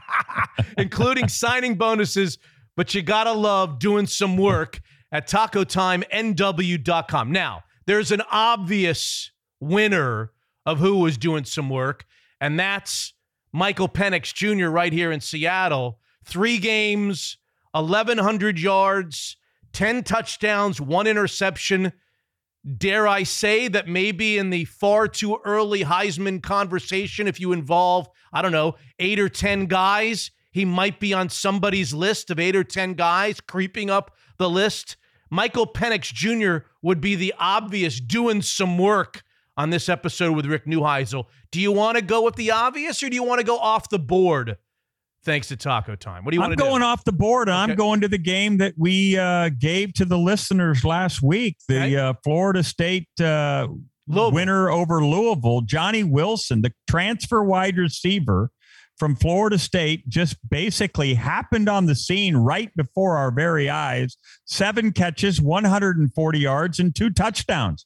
With Tate Rodemaker, a you know seldom used backup, getting finally his chance, he says, "Tate, throw it to me because I'm ready to do some work." And my boys out in Seattle are sitting there going, "They need a little payday. Uh, let's have some Taco Time touchdowns here, and let's get it done." Okay, Johnny Wilson was the man doing some work. Johnny Come Wilson on. was doing some work, as was Rick Neuheisel, who has won two in a row. Now I, I'm looking at the slate. And I see Clemson at Wake Forest and Sam Hartman. Yes. I see on C B S, Florida and Tennessee, which was always a great rivalry. We've got Arkansas at Texas A and M, also in the S E C. We've got Wisconsin at Ohio State in the Big Ten.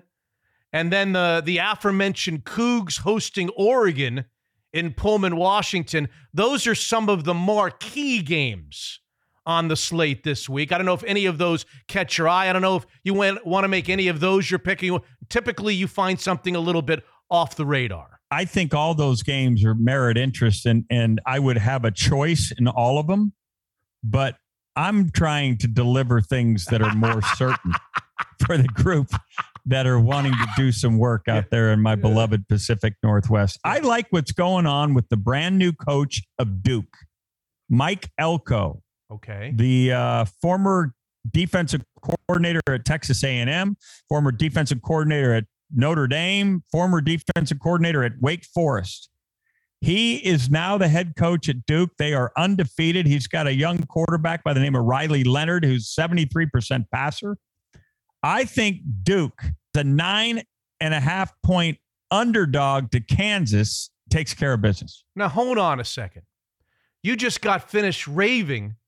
I know. About the Kansas head coach, and five minutes later, I know. you're picking, I know. you're picking but the opponent. Kansas is an underdog. They need to be the team that just the little train that could. Now right. they're rolling into a completely new situation. Okay. Look what happened to Georgia Southern in the aftermath of that big win in Lincoln. Okay. They got beat by U A B. Okay. Look what happened to App State in the aftermath of that giant win, taking the money and running from College Station.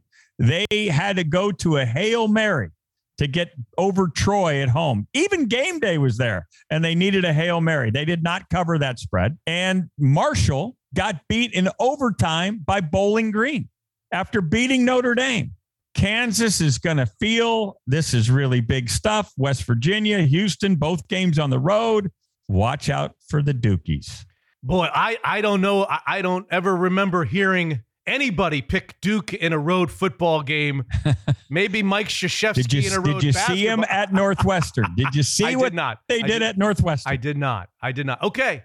We're taking Duke, and we're getting nine points. Yeah. Some places nine and a half. Shop. Okay. Shop for the shop for the hook. We're getting nine or nine and a half. And should he win this, he would move to three and one and seven fifty. And then you And really- your beloved departed father would say, take the money and run. Stop. Stop. Stop the seven fifty. You're seven fifty. Quit while you're ahead, ladies and gentlemen. Rick Neuheisel. We'll talk to you next week on Mitch Unfiltered. All right, my friend. Take care. And here she is, senior financial planner for Evergreen GovCall, Katie Versio. How's everyone doing over there at Evergreen? Things getting a little better in the investing world, Katie? You know, we're we're hanging in there. It's been a pretty bumpy ride, though, Mitch. Yeah. It's been an interesting summer, to say the least. Yes. Katie has three Stump the Band questions from the financial world, and I am ready. Is there a topic this time around? Yes. So we're doing a market update. It's been a very volatile ride across all financial markets this year. So I'm going to kind of quiz you on topics I've asked you about earlier this year, just to see how things have changed. Okay. Question number one. I'm ready. I've asked you several times this year. We've discussed U S consumer inflation. It's been really high this year. In May, the inflation increase was eight point six percent year over year. And in June, it was nine point one percent. What was that figure in July? Was it an eight percent change, eight point five percent? Five or nine percent? Just a stab, I'll go be eight point five percent, Katie. That's right. Yes. So while still very elevated at eight and a half percent, that's a very high rate. The figures came in lower than expected. And so that really boosted the market here in, in the last few weeks. So inflation is coming down a little bit. Which means I can do no worse than three thirty-three, which is a great batting average on the Mariners. Go ahead. Question number two, Katie. Okay. So in April, I asked you about interest rates that you could earn on a six-month C D. In April of twenty twenty-one, you could earn zero point one seven percent interest on a six-month C D. And in April of twenty twenty-two, you could get zero point two percent interest. So even though at that time, the Federal Reserve was raising interest rates, it was not impacting savings rates for individuals. So today, what could you earn on a six-month C D? Is it zero point three percent? zero point six percent or zero point nine percent? I'll go zero point nine percent, Katie. That's right. Yes, yes! Now that the Fed has raised interest rates several times, it's starting to trickle down where investors can earn a little bit more on some of these types of investments. So the Fed raised zero point seven five percent in July, and they're being a little bit more aggressive trying to rein that inflation in. Well, I'm not sure in all the years that we're doing this, Katie, that I've ever gone three for three. I don't know what I'm going to do if I go three for three on this one, but I'm ready to give it a try. What's question number three? Okay, so I'm giving you an easy one with oh, the last one. Oh. It's a true or false question. True or false? Both stocks and bonds are down this year. Absolutely true, because I know that when stocks are up, bonds are down and vice versa, but that's not the case this time around. That's right. You got that right.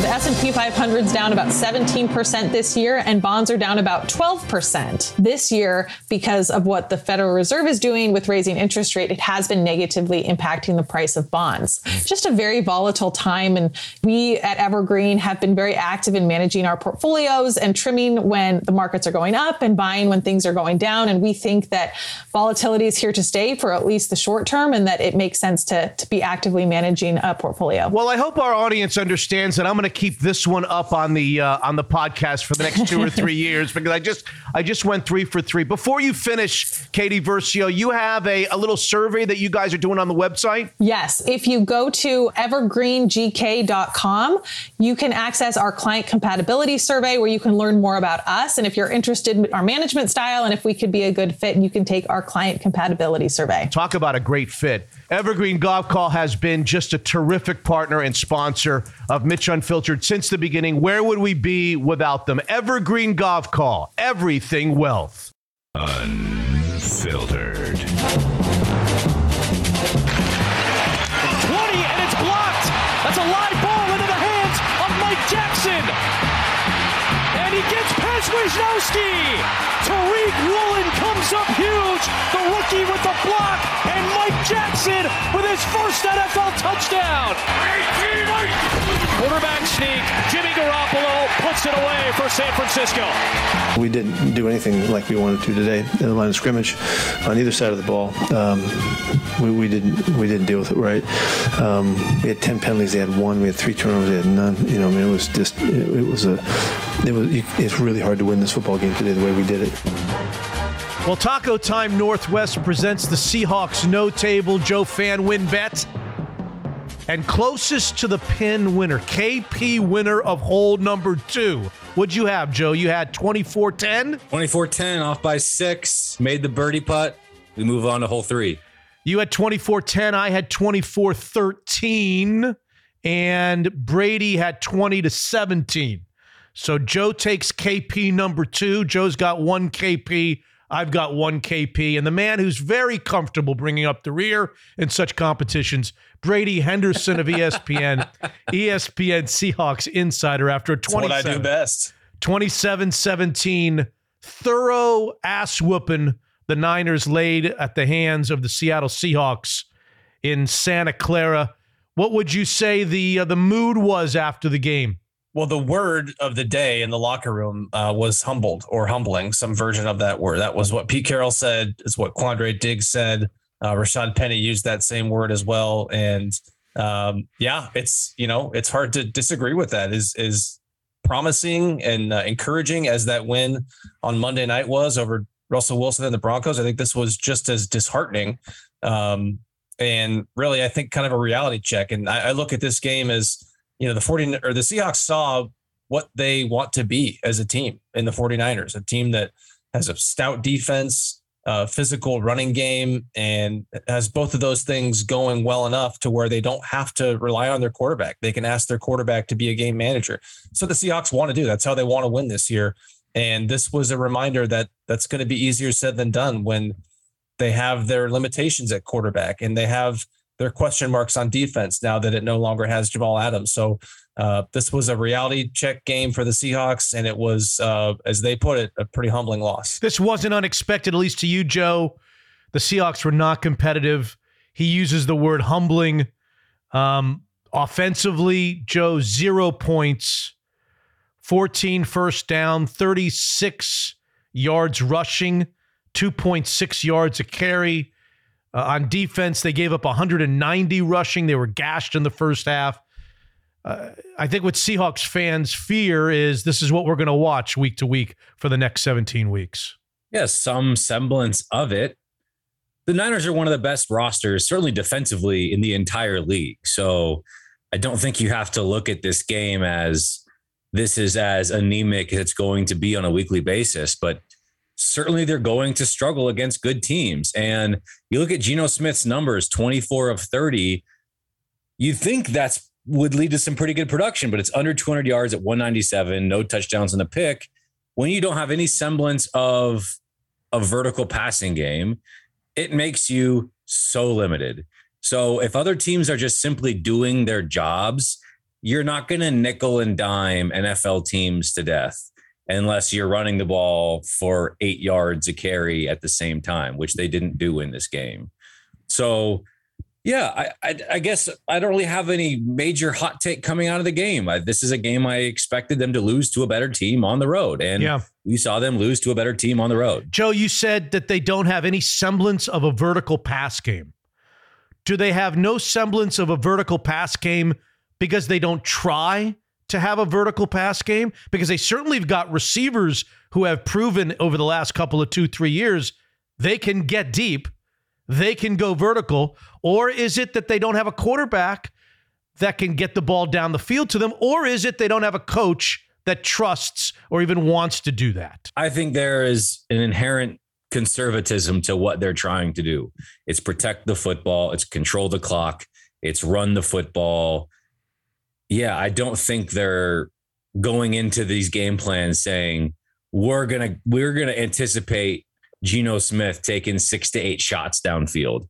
I just don't know if that's how they're putting things together. Again, I'm not as intimately involved with it as I used to be, where I would defer to Brady in that standpoint, but just watching the games, it doesn't look like Geno Smith is dropping back and he's looking for it and it breaks down. He's escaping or something. It, it's just, they're looking for th- the ball to get out quick, and they're looking to run the football, and they're looking to um, sort of get this rhythm passing game, that, which is interesting. And Brady's mentioned this a couple of times, where that was sort of the stuff that lacked with Russ, but now you sort of have that at the expense of the explosives, and just asking a, a quarterback of any sort, you know, no matter how good they are, to just march down the field, first down after first down after first down, third down conversion after third down conversion after third down conversions, is hard to do. The best offenses, when they're playing best, don't even get to third down, and it's explosives and it's uh, all of that. So yeah, it's just a, what they are putting together. It's not ever going to be pretty, and it's going to be hard to sustain. And you saw that in the second half of week one, and you saw that basically for all four quarters of this game. And going back to your initial question, Mitch, I, I think it's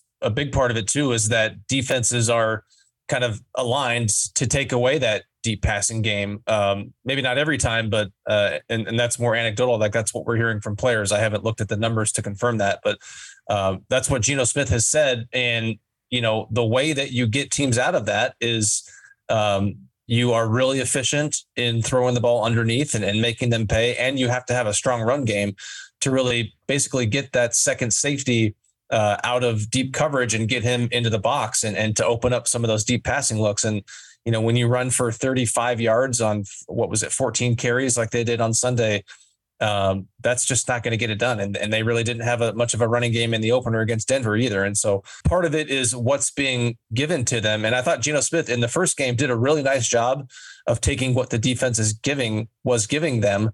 But as Joe said, you can only nickel and dime so much. And, and when you don't have a run game to kind of force them out of those looks, um, then you're sort of in trouble. Look, it's hard to circle a play or two that were the biggest plays in the game when the game was twenty-seven seven and so thoroughly dominated by the opponent. But I'll try to do it.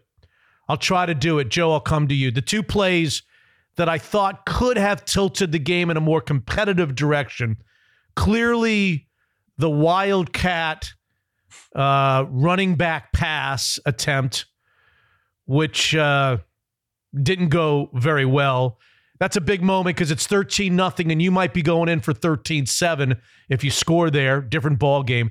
And then at the end of the half, they're using their timeouts on defense wisely to get the ball back so that they can try to score at the end of the half and then get the ball at the beginning of the third quarter. And what happens? They make the stop, but on the punt, the guy gets blocked into Tyler Lockett, a fumble, and what happens? San Francisco ends up scoring seven just before halftime. You want to take on the halfback pass, and then we'll come to Brady with Carroll's reaction to the halfback pass after the game. I sort of appreciate the thought of you're going against a better team, empty the bag of tricks and see what you got. But if you remember, it was, I think it was the play before. It might have been two plays before. I'm pretty sure it was the play before. The play before. So you have back-to-back plays without your quarterback on the field. And at that point, you're sort of just like screaming to the defense, hey, something's up. You know, it's like getting back for a punt, but your punter's not on the field. You know, it's like, okay, this probably isn't going to be a punt. So you're not catching anyone off guard at that point. I think that would be my qualm with it. But again, at the end of the day, I, I don't look at that as, I don't know. They took a shot. It was really bad. It just went, it couldn't have gone poor. Terrible decision from D J Dallas, who, if you practice that play, and I imagine they've repped it at least once in practice, they have told him, if it ain't wide open, you take it and you run. And D J Dallas threw it. Couldn't have thrown it more. to the numbers of uh, the defender for San Francisco. So, yeah, it, it didn't work out. I, I think the biggest thing for Seahawks fans that they're going to have to come to grips with is being the vastly inferior team and then just living with that. Not every game is going to have Pete Carroll screwed this up. This player screwed this up. These four plays led you to a loss. And what's that going to mean down the road? You just got your butt kicked. And there's going to be plays that annoy you, like the ones you mentioned, but that's what's going to be hard for Seahawks fans to trudge through this, is there's just going to be moments where you just get beat, and that's not something they're accustomed to based on the last decade plus of Seahawks football. Brady, take our listeners into the press room after. Guys that are kind of sinister and angry and miserable like me will take what Pete Carroll said when he said something like, I wish I had called a timeout and gotten us out of that play. And his just overall kind of frustration, I took that as kind of a subtle swipe at his offensive coordinator, that he didn't like the play call from the beginning and he wished that he would have canceled it before it happened. You take it the same way, or are you just well, a nice guy who didn't take it that way? Well, I am a really nice guy, but I I, I didn't take it entirely that way. I mean, he, he called it a cool play that, and he didn't seem upset that the play was called initially. I think what he was saying was based on the look that they got pre-snap, it, it you know, it really wasn't set up to work. Like the 49ers defense was sort of set up to stop that, I think, was what he was maybe getting at there. And, and he said he was right there. He saw it, and that he should have called a timeout. You know, D J Dallas, for his part, said that, you know, it was a run pass option and he was rolling to his right, and he saw that it looked like the, the cornerback was going to commit to him.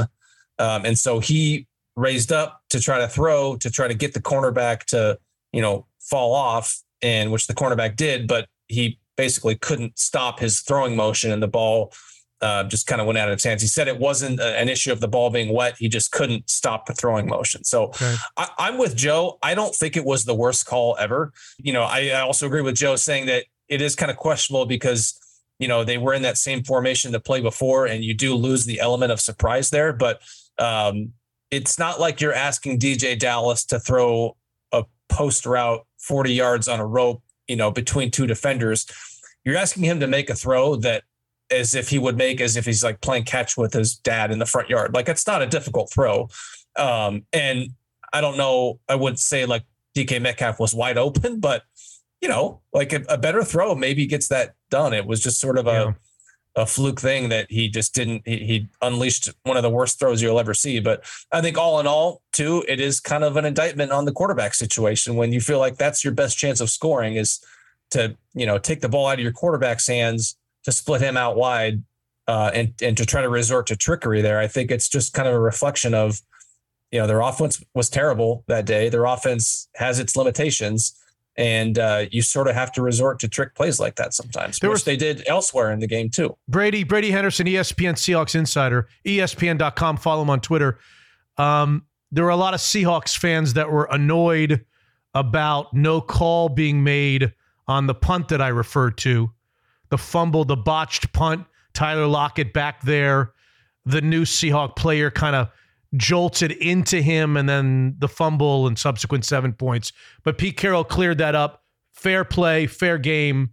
The Niners just made a play there. Yeah, and Tyler Lockett said the same thing. I, and I was wondering about that too, just because that seems a little odd that um, that a, a player on the punting team can do that, can basically just drive a member of the return team into the returner.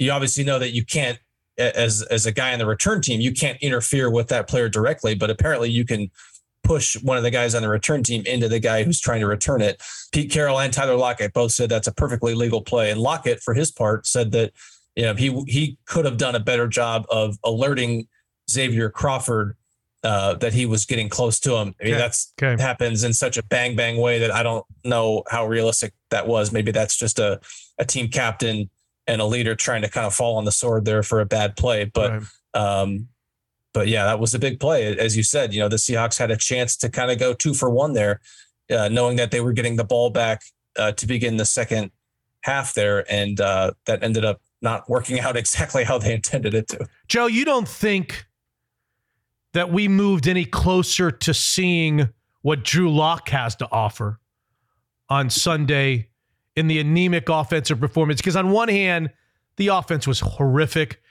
and the offense was horrific in the second half on Monday night. So it's now really six quarters of non-threatening offensive play, really bad offensive play. I don't know that it's about Geno. My sense is it's as much about the play calling and just the overall theory and game plan of the offense. But do you think that we got closer to seeing Drew Lock at some point here in the not too distant future? You didn't get further away, but I don't know if you took big strides towards the hook being pulled on Geno and Drew Lock being put into the game. Yeah. You played a way better team and you got your butts kicked. I don't know if I looked at that game from Geno and thought, oh, wait, that's Geno. It, yeah, I mean, he's a limited quarterback who has some upside and can make some plays when it's there for him. And he has some escapability and some athleticism that makes him an asset in that regard. And for the most part, he's going to protect the football and lead the team to the best of his ability and gain the support of his yeah. teammates along the way. You made that decision to make him the starter. It would be a really bad look, in my opinion, if you immediately said, actually, we're going to go with Drew. Well, he just, you know, who cares what happened in the second half of the Broncos game? You beat the Broncos. And you talked about how much that win meant. We talked about that on the Thursday show, uh, the Friday show, sorry, about how much it meant for them to win that game. And then after one game against arguably the best defense in all of football, you're going to pull the plug. I, I just don't think we got, I don't think we took meaningful steps towards Drew Lock today. Brady?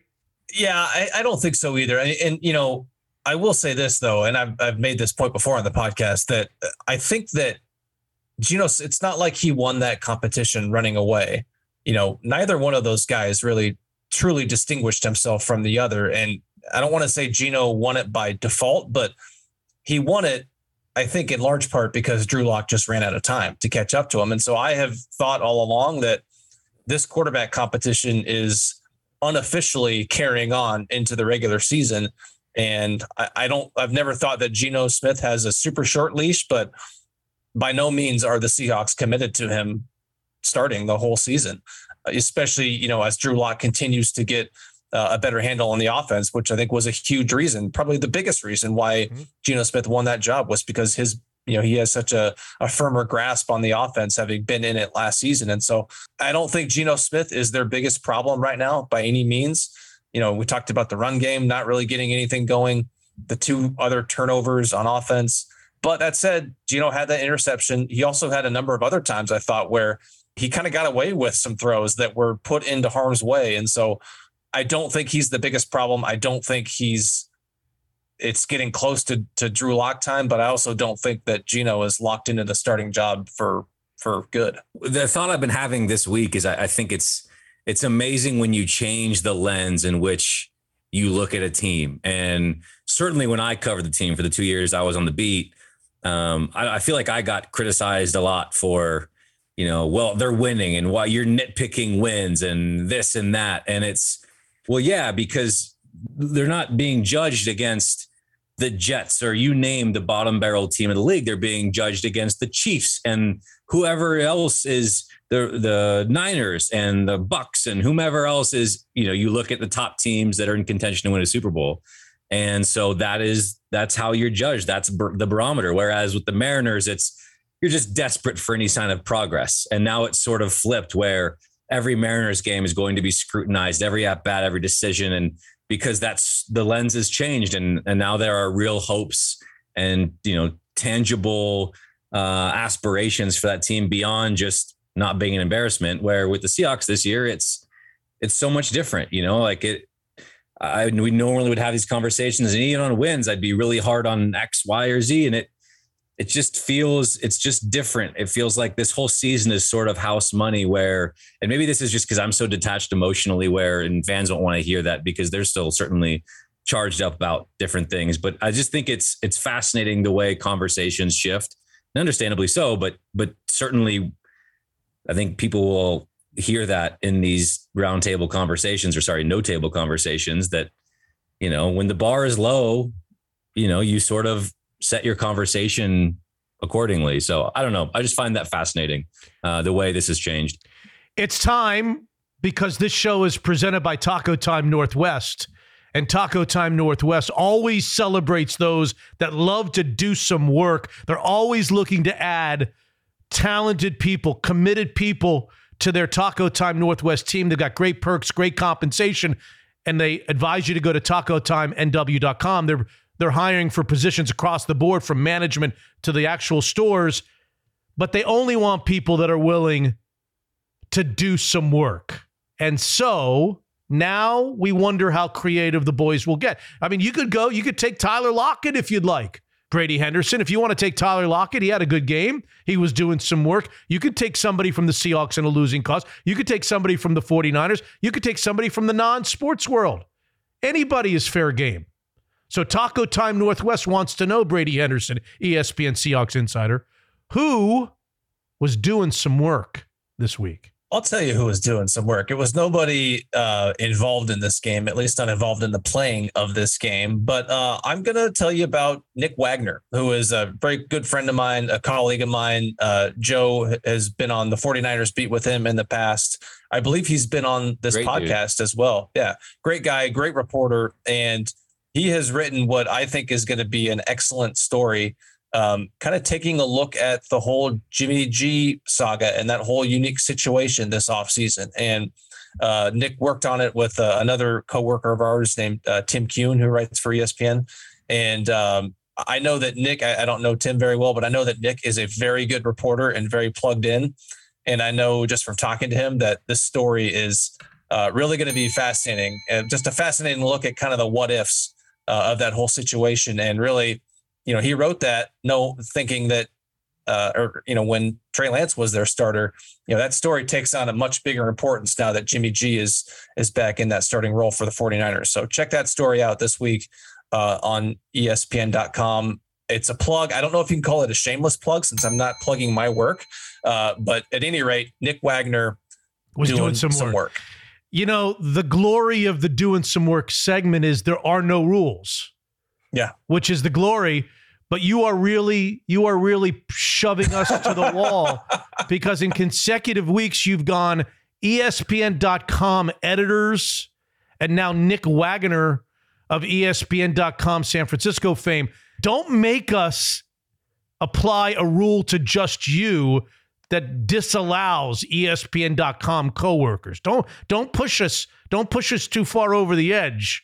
Henderson, okay? Calm down with all the E S P N dot com colleagues. Where's okay? the bell? Where's the bell? I've, rig- I've done it twice. Okay. You just missed it. All right, Joe Fann, who was doing work? Taco Time presents. What do you think? Oh, man, I've got some some options in the N F L. I've got some options Don't you dare. Uh, with the Washington Huskies. I already took uh, Michael Penix Junior, so may oh. as well take Jalen Polk.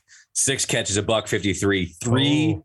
touchdowns against Michigan State. Nice. Uh, as U W. Are they back, Mitch? Are they back? I don't know. Because that. What does that mean? Looked like they were back. Well, they're certainly you, fun to watch again. Why don't you d- define back? Uh, to any semblance of relevance. Oh, yeah. Oh, definitely. If okay. If that's, I mean, that's important because that hasn't been the case for several years now. Oh, yeah. I, I can't remember a, a more fun, enjoyable half of football than that first half against Michigan Fantastic. State for quite some time.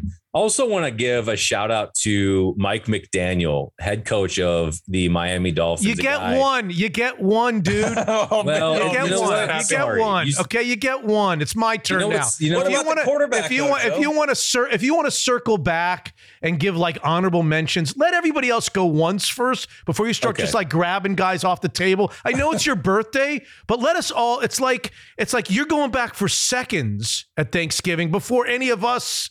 Some of us go first. For the record, you took Michael. You did Penix. Just tell Brady that the beautiful thing about who's doing work is that there are no rules. There's common decency. Okay, let, you let, go ahead. Let me have some chicken before you go get grab seconds. Were you okay? going to take Mike McDaniel? No, I'm going to take the only guy that really did some work.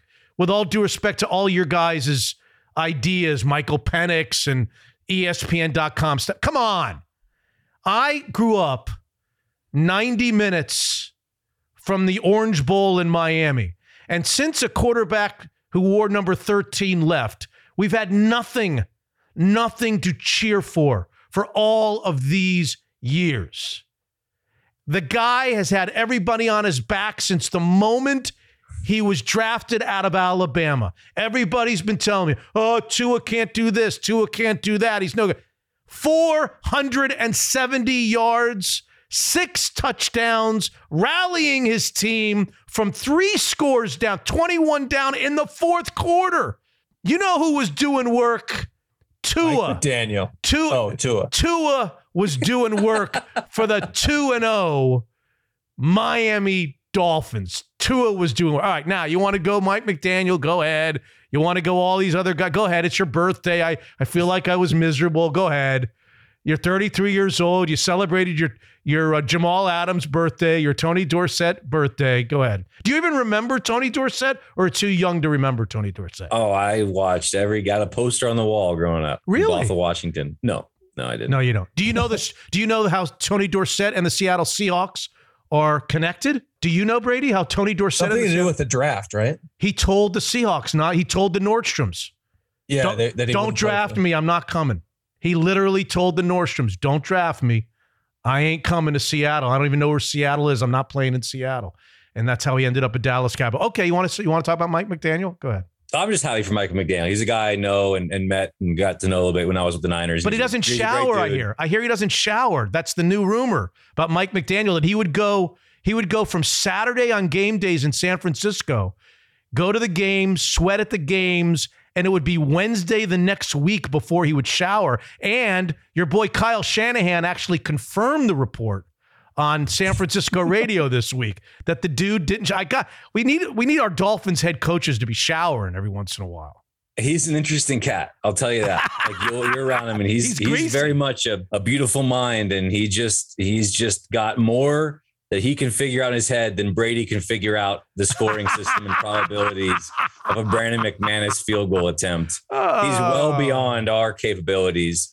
Uh, I'm just I deserve that him one. And I Robert Saleh it. both got wins on uh, on Sunday, and two guys I, I really respect and, and got to know when I was in the Bay Area. And it's a good good week to be a former Niners coordinator. Uh, we you want to go back over the thirty percent chance of the the Broncos winning? Yeah. No, I meant to follow up on that, but then I just was like, I'm just going to leave well enough alone. Okay. These guys, I felt like I made a great point, and so you, I'm just going to stand on it. You the, did. Your point was awesome, you Brady. Did. We do two shows a week, one for the patrons and one on this show. So we'll be back together again, and we'll be releasing our picks for the Falcons and Seahawks, plus a little bit of a preview, and we'll talk about the world's problems on our next Seahawks No Table, which will be released for the patrons on Friday.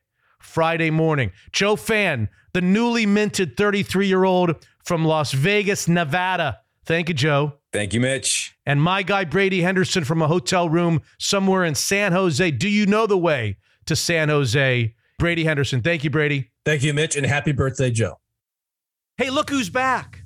Look who's back. Jordan Flowers, Cross Country Mortgage. Hear what I did there? Cross Country Mortgage in Kirkland, weathering the interest rate storm to continually provide his clients cost-cutting opportunities. How are you, J-Flow? Doing great. We're back in the swing of things with school starting, kids' activities. It's a fun time. What's new over there? What are you working on these days? You know, we are staying incredibly busy really right now. It's just educational information for agents and buyers. We're helping agents with their listings, trying to help them see win-win scenarios for their sellers and buyers, trying to keep sales prices up for those sellers to get all the equity they can in the home, but also help buyers see the monthly payment that they kind of had slated in their head. So yeah. Putting together different payment options and programs for them there, and then holding a lot of home buyer seminars, home buyer classes. So if anybody listening is interested in just coming to an informational home buying seminar and what's available to you and what to be looking for when buying a home, then email me and we'll get you on the next slated home buying class. Okay, I'll ask you for your email at the end. Because borrowing money has become hopefully temporarily expensive, we've seen a little slowdown in home values, but not as much as you would think. Why do you think that is, Jordan? Yeah, we've not seen much of a dip here. And you might read in the newspapers that a huge crash is coming. We don't really see that happening and playing out in this market. I think we have a very strong economy in general in this Seattle market. We've always been protected, even in the worst times. Last time we went through this in oh eight, oh nine, but really prices have leveled out. We're not depreciating. We're just not appreciating as quickly. So I would say still it's a great time to list. You might not be getting a million dollars over list like we were at the beginning of the year, but we're still gaining value. Yeah. And overall in King County, it's maybe two, three percent right now, but pure Snohomish, we're still looking great. You and your team, of course, kind of famously made the career shift from the former company, let's call it, to Cross Country. What does that change mean to your clients, Jordan? Yeah, the, the switch was really an opportunity for us to have more programs and products available to a larger audience base that we work with, self-employed borrowers, unique income scenario borrowers, investment property buyers, and just a more direct line to underwriting for us to make more make sense decisions on the clients that we have, as well as a much larger product offering for jumbo buyers. Okay. So opened up the product mix for us. If you want to take a class or you want to learn a little bit more about home buying, what's the, uh, you always give us your phone number. What's the email for Jordan Flowers? Yeah, my email is Jordan, J O R D A N, period, Flowers, F L O W E R S, at my c c mortgage dot com. Jordan.Flowers at my c c mortgage dot com. We love Jordan Flowers. We love Cross Country Mortgage, a great partner of Mitch Unfiltered. Unfiltered.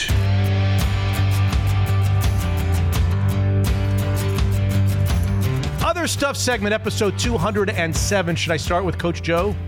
Please. Or do you want to start? No, I, I want you to, because I saw it and I thought, well, Mitch is going to be all over it, so I'm just going to let why you, so do you explain think, this to me. Why do you think I'm going to get in trouble? I'm just going to read the story as it appears in the Seattle Times, so people can decipher what they want from it. Do you think everybody by now in our audience knows Coach Joe Kennedy, Bremerton a bunch of years ago, praying on the field, yep. kneeling at midfield, apparently bringing uh, players and fans from both sides together.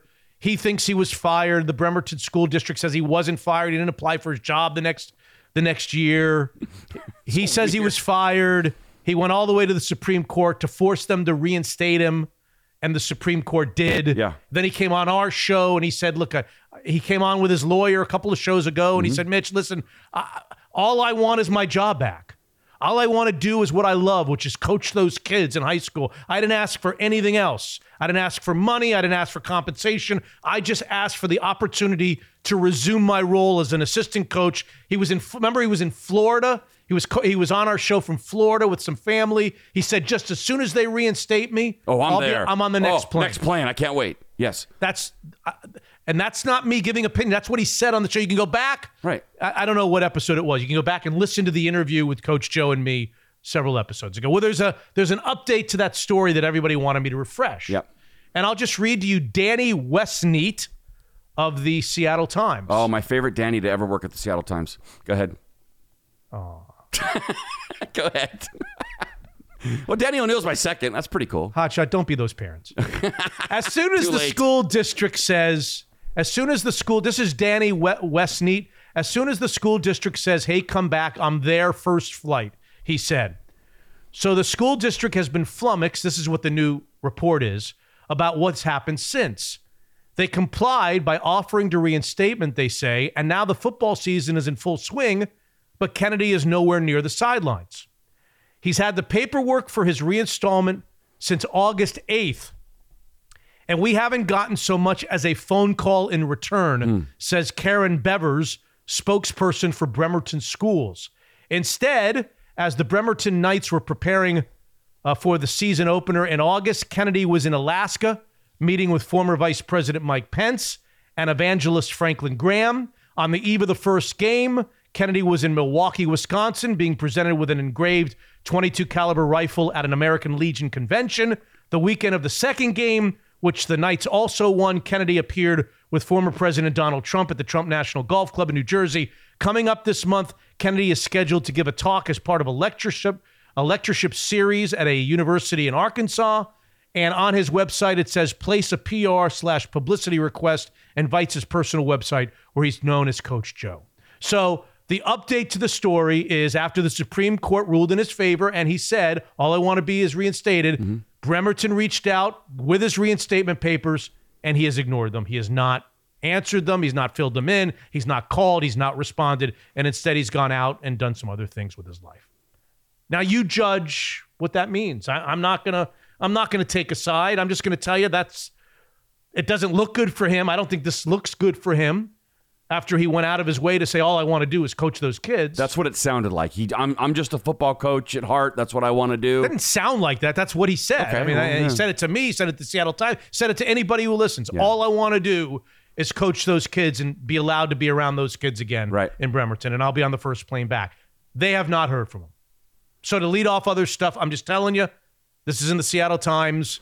He's been offered reinstatement, and he's ignored the reach out from the Bremerton schools. So is are are people, maybe you don't know the answer, are people suggesting that this whole time this yes. was calculated? Or um, or do we think maybe he found this other cool life where he gets a lot of money to appear places and a little more fun than football? Because I'm not sure. I could see it. That would be pretty impressive if he had it calculated from day one. I think what people are complaining about is it seems very, it seems, it seems disingenuous.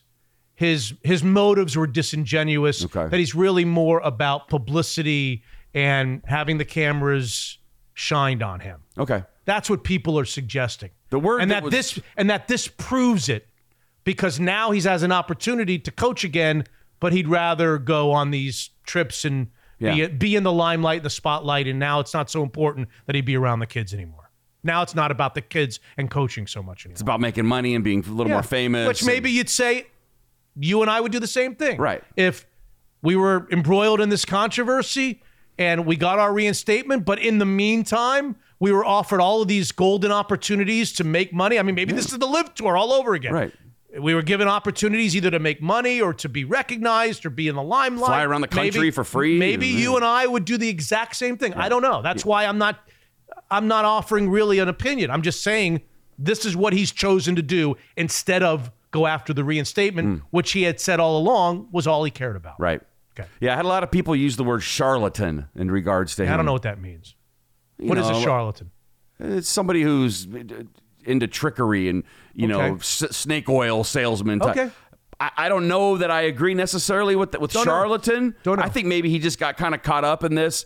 He never envisioned a life where people are going to be flying him anywhere and presidents are going to want to meet him and vice ex-vice, you know, whatever. I think he just got caught up and he's probably enjoying it. Maybe, maybe he will coach again at some point if this cools down. I don't know. That doesn't sound as bad as what people were telling me. Like, you never should have had the charlatan on. The fact that he had his lawyer on is a red flag. You know, all these horrible things. And it's not quite as bad as I thought it was going to be. So, I don't know. That's my opinion. Damn. All right, on to the National Toy Hall of Fame. Does it feel like I do this every three yes, weeks? Yes, yes, it does. It doesn't feel like every year, does yes. it? It yes. just, I don't know, for some Somebody reason, in the audience is saying, oh, here he goes with the toys again. That, that, I think it's interesting, the Toy Hall of Fame. All right. It beat out the Cougs. No, that, go ahead. The Hall, it's, uh, they said three of the twelve finalists will be inducted. Some of the toys are Briar horses. Now, you didn't have a sister, so you probably can't picture Briar horses. I no. can totally picture them. No. They were huge for a minute. No, I don't know what Briar like horses. Plastic horses that were, they looked really realistic, but they didn't move or anything. They just and, kind of sat And girls there. Liked them and boys didn't? I, wh- whoever, whoever was into horses, I had a sister who was into them. I don't know okay. if your brothers were or not. No. Light Bright, no you horses. Can, Light Bright you can uh, relate to. Yeah. Light, bright, I think I remember the commercial. Oh, sure, yeah. yeah. Masters of the Universe, little little bit past no your idea. Time. That's no He-Man idea. And Skeletor yeah. and all no, that. No. Nerf toys. Now oh, that's, of course, yeah. I mean, think about the what Nerf has done for the toy industry. Amazing. Like in, in gym, you chuck them at each other, you know, play that game. Yeah. Uh, pinata, who knew pinata was just a thing? Just I didn't know that it was a toy. Gener- generic pinata. Pound yeah. puppy, Spirograph, and the spinning top. Are they the finalists or are they going in the Hall of Fame? Some of the finalists, uh, they will. we will know November tenth. I'll be sure to update you so you can set your clock. Some college football stuff. Congrats to the Cougs who beat uh, Colorado State thirty-eight to seven. Awesome. So the Cougs keep rolling. Yep. The Huskies keep rolling. Could be fun. Oregon State keeps rolling. U S C. I really feel terrible for Jake Haener. Yeah, I watched that on the way home from the game. Not oh, good, I know. Oh, God. Brutal. I was sitting here in this chair watching it as it happened, and it just did not look good. Yeah. As he's being wheeled out, he says, I heard something pop. You yeah. can see him say that. And you feel badly because his, you know, his career started here, and it almost ended here. Yep. He was looking to transfer back with DeBoer here. It didn't happen for one reason or another, and then a, a catastrophic injury that probably will end his college career. Who knows? Maybe end his football career on the, uh, on the field against U S C in a loss to the Trojans. Yeah. So sorry for that. Yep. Yeah. You see the boys at Autzen? Well, yeah. So you see what, what they were chanting in the crowd? Yeah, something, some religious thing at the uh, at the B Y U. They had to come out and apologize on Sunday. Didn't they do that? I yeah. think they apologized. Do you know what they? I don't know what they were chanting. Oh, there's I don't video think I of it. Oh, there is. Yeah, there's video. If you'd like to hear it, it's not nice. It's not nice at all. It's it's out of bounds. You don't have any question about that. Correct. Okay. Yes, it, it was uh, F the Mormons. Oh, is that what they were saying? Except for they were saying the word. Yeah. Dun, dun, Mormons. I mean, they're playing B Y U. Was it a big, a big, was it two, three guys? It felt like or maybe. Or was it a section? Like, a, like more of a small ah, section. That's too bad. It is too bad. That's really. If somebody had a point on Twitter, I totally agree with them. If if that would have been any other group besides the besides the Mormon religion, how outraged would people be? If it were a race, if it were, you know, uh, Muslims, or if it was any other group, th- those kids would be expelled, right? But for yeah, some why, reason. Why? I didn't, I don't, why? I, is, is, it a, is there a soft response to this? It feels like there was an apology that that that, that was it. The kids aren't, you know, and oh, again, I'm, I'm not for canceling, but you'd think people would be more outraged if it was any other kind of group. I, see, I would think that they are outraged. They're not. I, I don't know what the reaction. It didn't feel was. Like there was a huge, at least wow. while we record, wow. I haven't seen a huge punishment for any of the kids. That's wow. that's no good. That is no good. Really I mean, good, come really on, everybody. Bad. Grow yeah. up a little bit. Thank you, Ducks. Hey, I want to give you a final score of a college football game. It's, it's in the con- category called Uh, boy, we're getting old department. Okay. As I saw Mark Bruner's kid making tackles for yes, the Huskies, I felt very old okay. Saturday. Well, if Mark Bruner's kid makes you feel old, this will make you feel older. Okay. Because I don't feel like Mark Bruner has played in a lot of years in the National Football League. Uh, yeah, that's that's the point. He hasn't played in a, in a long time. Mark Bruner hasn't. Right. He was a Husky in ninety-one. I watched him play. Now I'm oh, watching okay. a stupid kid play. Oh, I see what yeah, you're saying. That makes me feel old. Okay. Well, in the Rutgers-Temple game... Yeah. That Rutgers won sixteen to fourteen. The Temple Owls lost by two, despite the performance of their true freshman first game starter, E J Warner, who went nineteen of thirty-two for two hundred fifteen yards and a touchdown. He's the six foot, one hundred ninety pound true freshman out of Phoenix, Arizona, and the son of a guy named Kurt Warner. Oh, man. Yeah. That's crazy. I'm like, really? I know. Already? Didn't Kurt Warner win a Super Bowl like three years ago? Am I one hundred? I know. God. I know I act like I'm one hundred, but am I one hundred? No wonder I'm getting stressed when they flip the white machine no around. No kidding, man. God. Congratulations are in order, Hot Shot. Okay. And the other stuff segment. How'd you feel about Sean Alexander? You were a, a rough and tumble number forty-three right. running back for Issaquah High School. That's right. Issaquah High School. And, and then the Snohomish County Congratula- Vikings. Forget, and the yes. Snohomish County Vikings. Yeah, that's right. Congratulations to Sean Alexander. He's going into the Ring of Honor later in the year. Uh, he deserves it to me. Of course he does. But there's a lot of fans that can't stand him. I don't like him.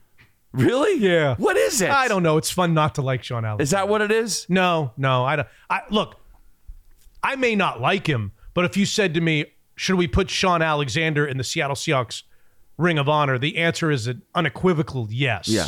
Yes, he absolutely deserves it. In fact, he's probably going to be a year, when it's all said and done, a year or two stats away from being in the N F L Hall of Fame. Right. I don't think he'll make the N F L Hall of Fame. This is a former M V P, M V P. a guy who broke the record for yeah. touchdowns scored, I think, by a running back in a season. I mean, he did a lot of great things. He helped them to a Super Bowl. They had team success. Yep. He helped Mike Holmgren's era, Matt Hasselbeck. Yeah, Matt Hasselbeck deserves to be up there. Sean Alexander deserves to be up there. I'm not with Slickhawk, who on the show this past week, on the patron show, started telling me Tatupu needs to be up there. Daryl Jackson needs to be up there. I mean, like, I started mentioning guys I never even heard of. No, I'm joking. The guy that serves them lunch down at the V MAC, no. He's awesome. Of course, Sean Allen.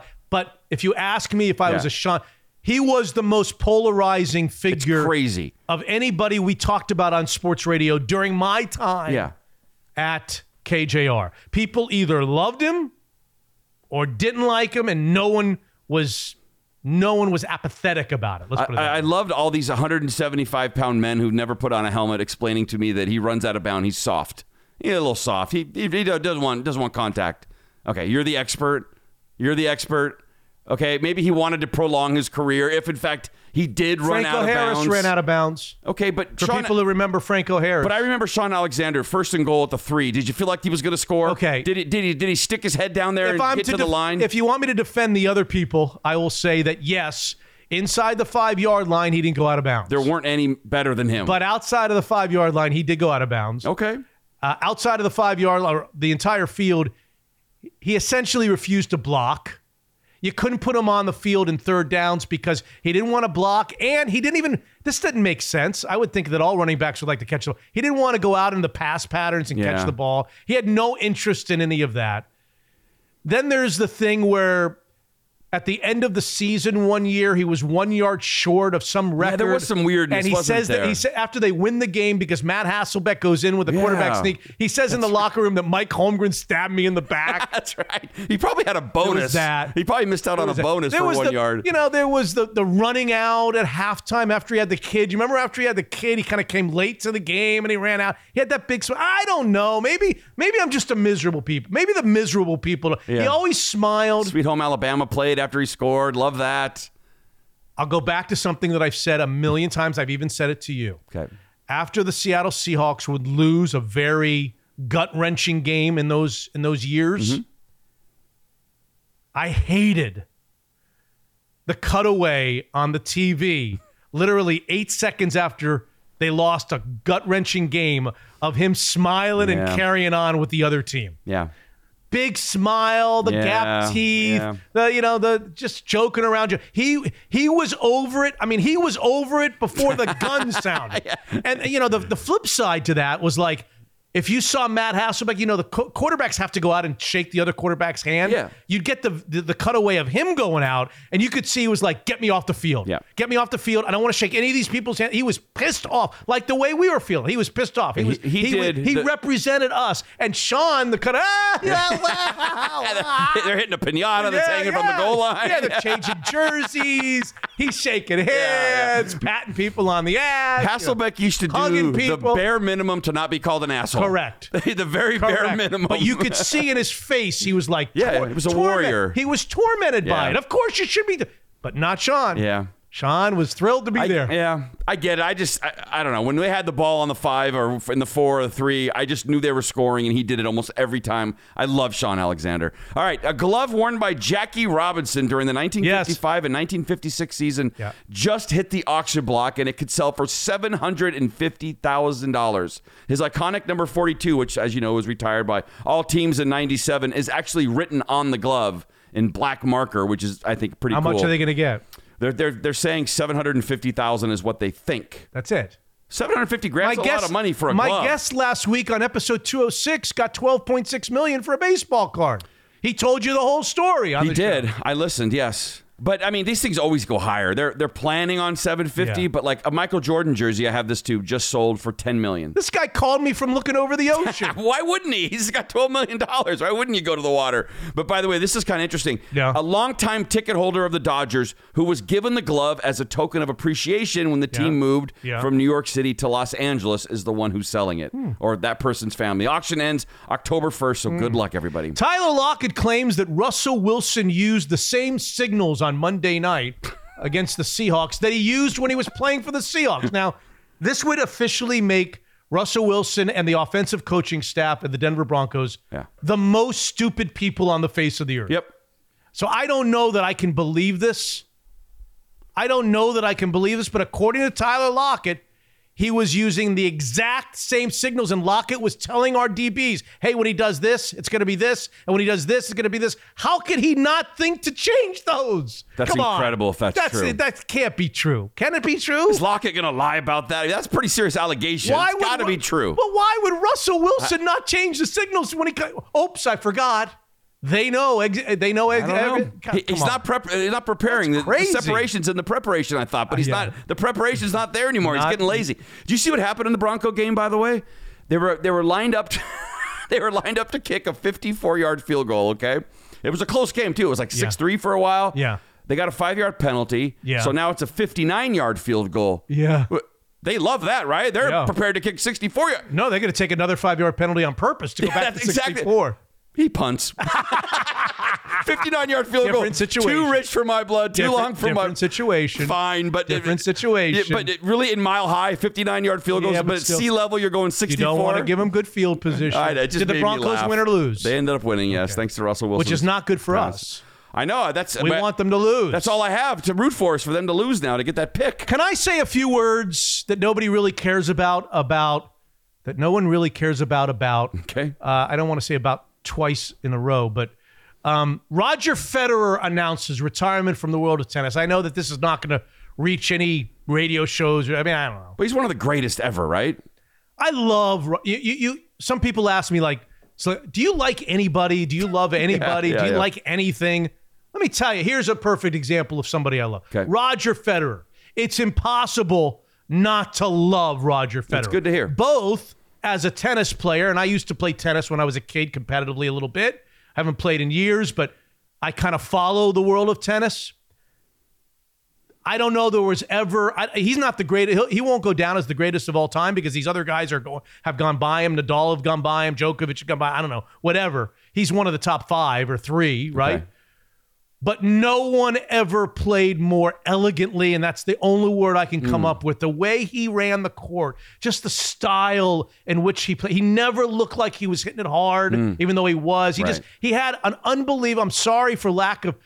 for lack of vocabulary yet. He had such an elegance to his game for all those years. And on top of that, at every turn, he was even better off the court. Oh, that Oh helps, my yeah. God. The guy is the nicest guy, huh. the most down-to-earth superstar athlete you'd ever seen. It's just impossible not to love Roger Federer. He played in fifteen hundred, here are the final numbers, one thousand five hundred twenty-six matches, one thousand five hundred twenty-six matches. He won one thousand two hundred fifty-one of them. Jeez. He was the number one player in the world for three hundred ten consecutive weeks. Wow.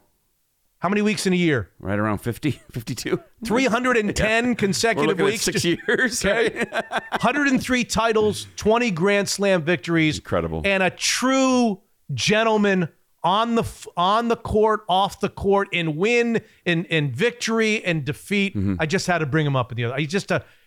I mean, he's he's exactly what you would want your kid to be. When, I mean, you wouldn't want your kid to be Roger Federer. Maybe you wouldn't mind, but I want my kids yeah, to be Yeah, I could Roger stay home and not watch the matches. That would be yeah. awesome. Um, but when you say elegant, did did he kind of make tennis look easy out there a little bit? Is that is that He just had a I'm just curious. Just a a, a smoothness, okay. a rhythm. Mm. You know, a lot of these guys, they, I mean, they all hit the ball hard now. I mean, yeah. it's incredible how much harder they hit it now than fifteen years ago or twenty-five years ago when McEnroe. McEnroe never hit it hard. He'd use spin. Jimmy Connors never really hit it hard. Oh. Bjorn Borg never hit it hard. These guys, every one of them hit it five hundred miles an hour. Right. But most of them, they're like, ah, you know. Uh, yeah, yeah, and working you, hard. he just. Smooth. He just was like a ballet performer. Mm. And he hit it just as hard as everybody else, but you didn't see it. I mean, it, just he's such, he was just beautiful. He's a beautiful athlete. Beautiful athlete. He so, will be missed. He will be missed. Yes. All right, here we go, right on cue. Yeah. Some of Anne Heche's family members are duking it's it out. Anne Heche. Dan- You've been saying Heche for years. Oh, I, I say Heche? Heche. It's Heche. You sure? Yeah. Well, some She's of her cousin three times removed. Some, and Bonnie Lake, the same one? Yeah. Family Private members are duking it out in court over the late actress's estate, and it's getting oh, nasty. Yeah, I know. I've been following a little Here bit. we go, right? I mean, yeah. people like, of course, so here, quick, here's the deal. There's she always had, one set of parents. She had two sons with two different men, died without a will, and her yeah. oldest son... twenty-year-old Homer wants to run Homer, the estate. Homer Heche, huh? Well, it's Homer LaFoon. Homer LaFoon. If you must know. Okay. He also wants his younger half-brother, thirteen-year-old Atlas Heche Tupper, and himself listed as Jesus. Anne's sole heirs. That'd be clean and simple, right? Enter James Tupper, Anne's former Men in Trees co-star and Atlas father. Why do we care? Says Anne wanted him to be in charge of her estate, and he has an email to prove it. She emailed him. If I am to die, ba ba ba ba ba. It's an email. It's not an official. Of course, he wrote it to himself. That's exactly right. From a Gmail account. Yes, I'm in charge at gmail dot com. And did you see the P S to that email? I'm not sure why I'm getting all these ads, these Google ads. Right. That are so adult. This, this thing is, is getting so ugly. I'll keep everybody up to date on, but I'm it's just sure like will. the body's barely sure cold, will. right? And we're fighting over wow. her money. Ugh. All right. Yeah. I don't have a lot more.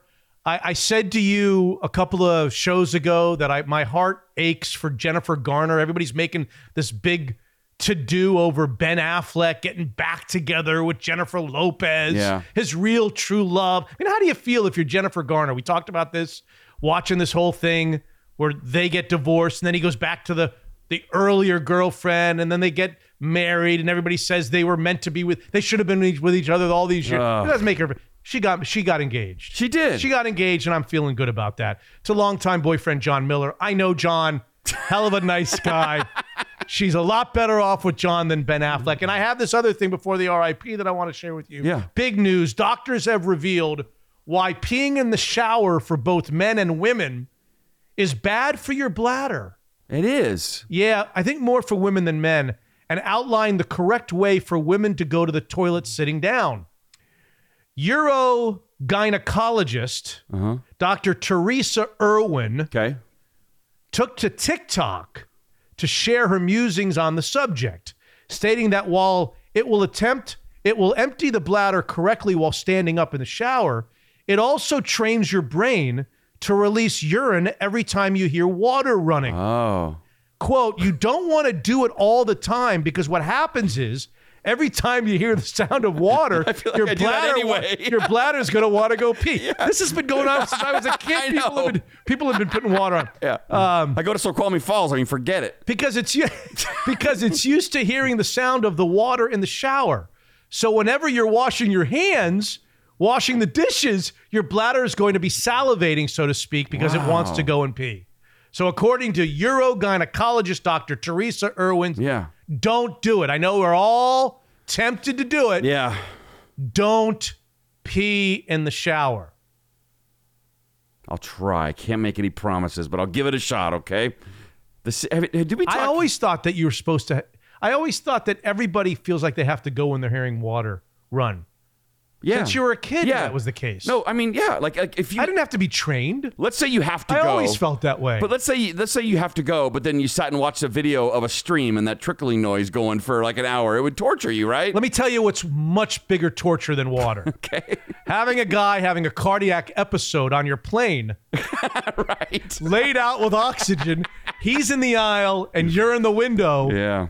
And now you're starting to think about how you're not allowed to pee. Oh. Forget the water. When you when you feel like you're not allowed to pee, like when you're in a car or oh, something, yeah, it makes you have to pee a lot more. No question. Yeah. Oh, yeah. The psychological part of it oh, when someone yeah. tells you you can't. Oh, yeah. Like, I have to go now, and I feel like I can't, so who knows? Let's stop talking about all, it. All, to, all bets are off on what's going to happen right in, in this chair. That's right. two oh seven The situation between Tom Brady and Giselle, you, are you following this at no, all? No, no, no. I saw that Tom Brady beat me and beat the boys, but go ahead. It's reportedly so bad that they're, they're currently living apart from one another in no. separate houses.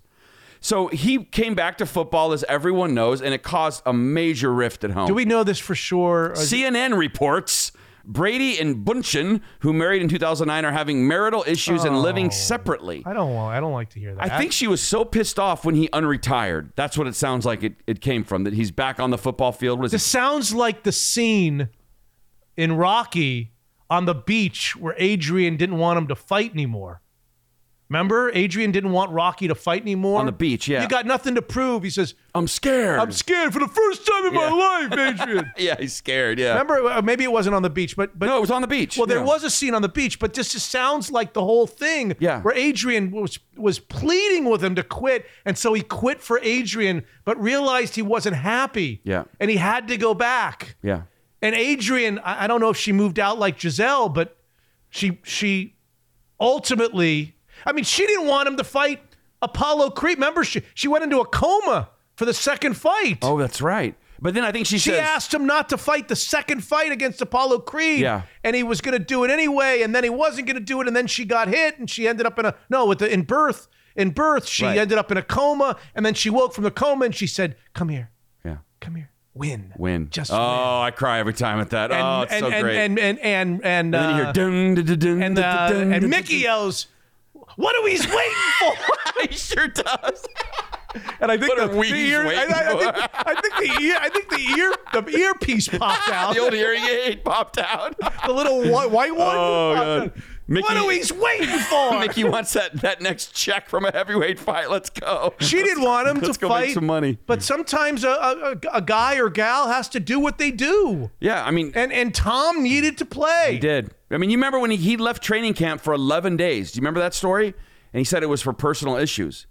Yeah, I thought he was going to be like the singer in the mass. In the mass, yeah, that, that was one of the rumors. That yeah, eleven days. So a few weeks back, she gave an interview to Elle where she admitted to having concerns about him coming back. I've definitely had those conversations with him over and over again. Ultimately, I feel everybody has to make a decision that works for them. But she appears to be uh, none too pleased with That's his decision. Too bad. Yeah, it is too bad. Hopefully, she'll get over it and she'll realize that he just had to do what he had to do. Yes, I, I think she'll support that and they'll get on with their lives. I think that's probably what will happen. Yes. All right, that's so. all I got. You got an R I P? I got one. Okay. John Stearns, remember him? Uh, Four-time All-Star catcher of the Mets back in like the seventies. I don't remember him. seventies, eighties. Uh, he died at seventy-one of cancer. He was a a fierce competitor, a real likable teammate. Teammates loved him because he was ready to fight for you. Oh, really? He he was known. I think there was one episode where somebody got in a heated argument. He came running out of the dugout and decked the decked the pitcher. Really? Yeah. Oh, fans loved. The Mets were terrible during the days of John Stearns. Okay. But but the fans loved him. Teammates loved him. He was like the fierce guy. So he he missed the Miracle Mets and he missed the eighty-six Mets. He was right in the middle of that. Yeah, he wouldn't have been on the Miracle Mets. That was sixty-nine. He definitely and... wasn't on the eighty-six. Oh, man, Mets so he's because, in the worst time. Because Gary Carter was the catcher. Yeah, he was. So, yeah. yeah, so he, so he must have been right in between. Ah, he gave his he gave Four his heart. Four-time All-Star John Stearns gone at the age of seventy-one. Gave his like, heart to a bunch of crappy teams. God, we've gone long. This episode oh, we have. is too long. Yeah. Headlines. A Utah company came together at a sports field to attempt the Guinness World Record for the world's largest blanket fort. Oh, really? Sure, it sounds lame, but you try living in a state where booze and caffeine are frowned upon. You'd be making some forts. A Kansas man who owns over eleven hundred pieces of Kansas City Chiefs memorabilia earned a Guinness World Record for the size of his collection. For now, he's still trying to get his hands on some something elusive that room has never seen before, a date.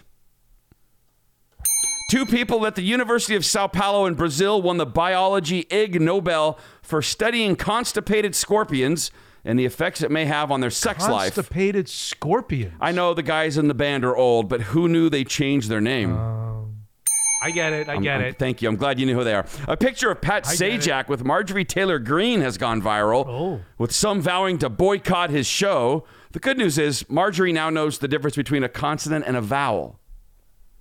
See, it's not all bad news. Chip Wilson, founder of Lululemon, and his wife Summer are pledging seventy-five million dollars to help save the planet. Yes, he will be forever known as a hero as he continues to charge my wife one hundred fifty bucks for stupid leggings. And finally, a semi-trailer hauling sex toys and lubricant overturned on an Oklahoma highway, spilling its load all over the place. Don't be dirty. Not not sure why this get bad ads. Not sure why this is a story. Aren't Oklahoma highways and byways always full of dildos? It's just a sonic shot that I had to take. I'm sorry. There was a, there's a million jokes you could have gone with with that one, but I wanted to cater to the Sonic fans for Oklahoma. All right. Yeah. Did we go long, really? I don't know. Right. Maybe a little it longer. It just felt long with me. Oh, dear. Let me know how it works out with that, that set of parents. Uh, do what now? It's just, I just can't believe what I'm reading. Like, every day there's at least one or two, like, five-paragraph emails. Wow, I didn't know over. you felt like this. The and then, season's over. I Let know, everybody I'm go back to, to their on. corners. Go back to your corners. Dude, I've been crying in my the, soup for the, a month about how it ended. The end of the bell. The bell to end the round. End. It, it's over. The text it's threads. Over. It's, uh, the people ignoring each other. The emails. Okay, are we in agreement that I'm not writing the... Uh, The complainers about the adult material ads on the Run My Pool site, that they've probably heard this because they were waiting for the the only way they can get the password. They obviously play the game, yeah. so that's that's when I did it. I know you want me to tell you you're off the hook. That's what you're looking for. But you want me to write to each one. I just want to make sure they understand that, that they know that Mitch Unfiltered, we are not dirty on this show. We don't do that kind of stuff. Well, it's more Bill Sanders and Run My Pool site that kind of... Yeah, but we're in cahoots, affiliation with them. I mean, you know, we, we wouldn't put up with that. Mm. Well, yeah, you, they can just listen to the show. Forget it. You're off the hook. By Enjoy the way, I, I thought you were going to ask, but you never did, so I'll just oh. give you the answer. The ads that I get on my Run, run My Pools oh, dude, for toys, you know, games. Yeah, yeah, I'm sure. Soda pop. Right. And uh, apple pie. Right. Episode two hundred seven in the books.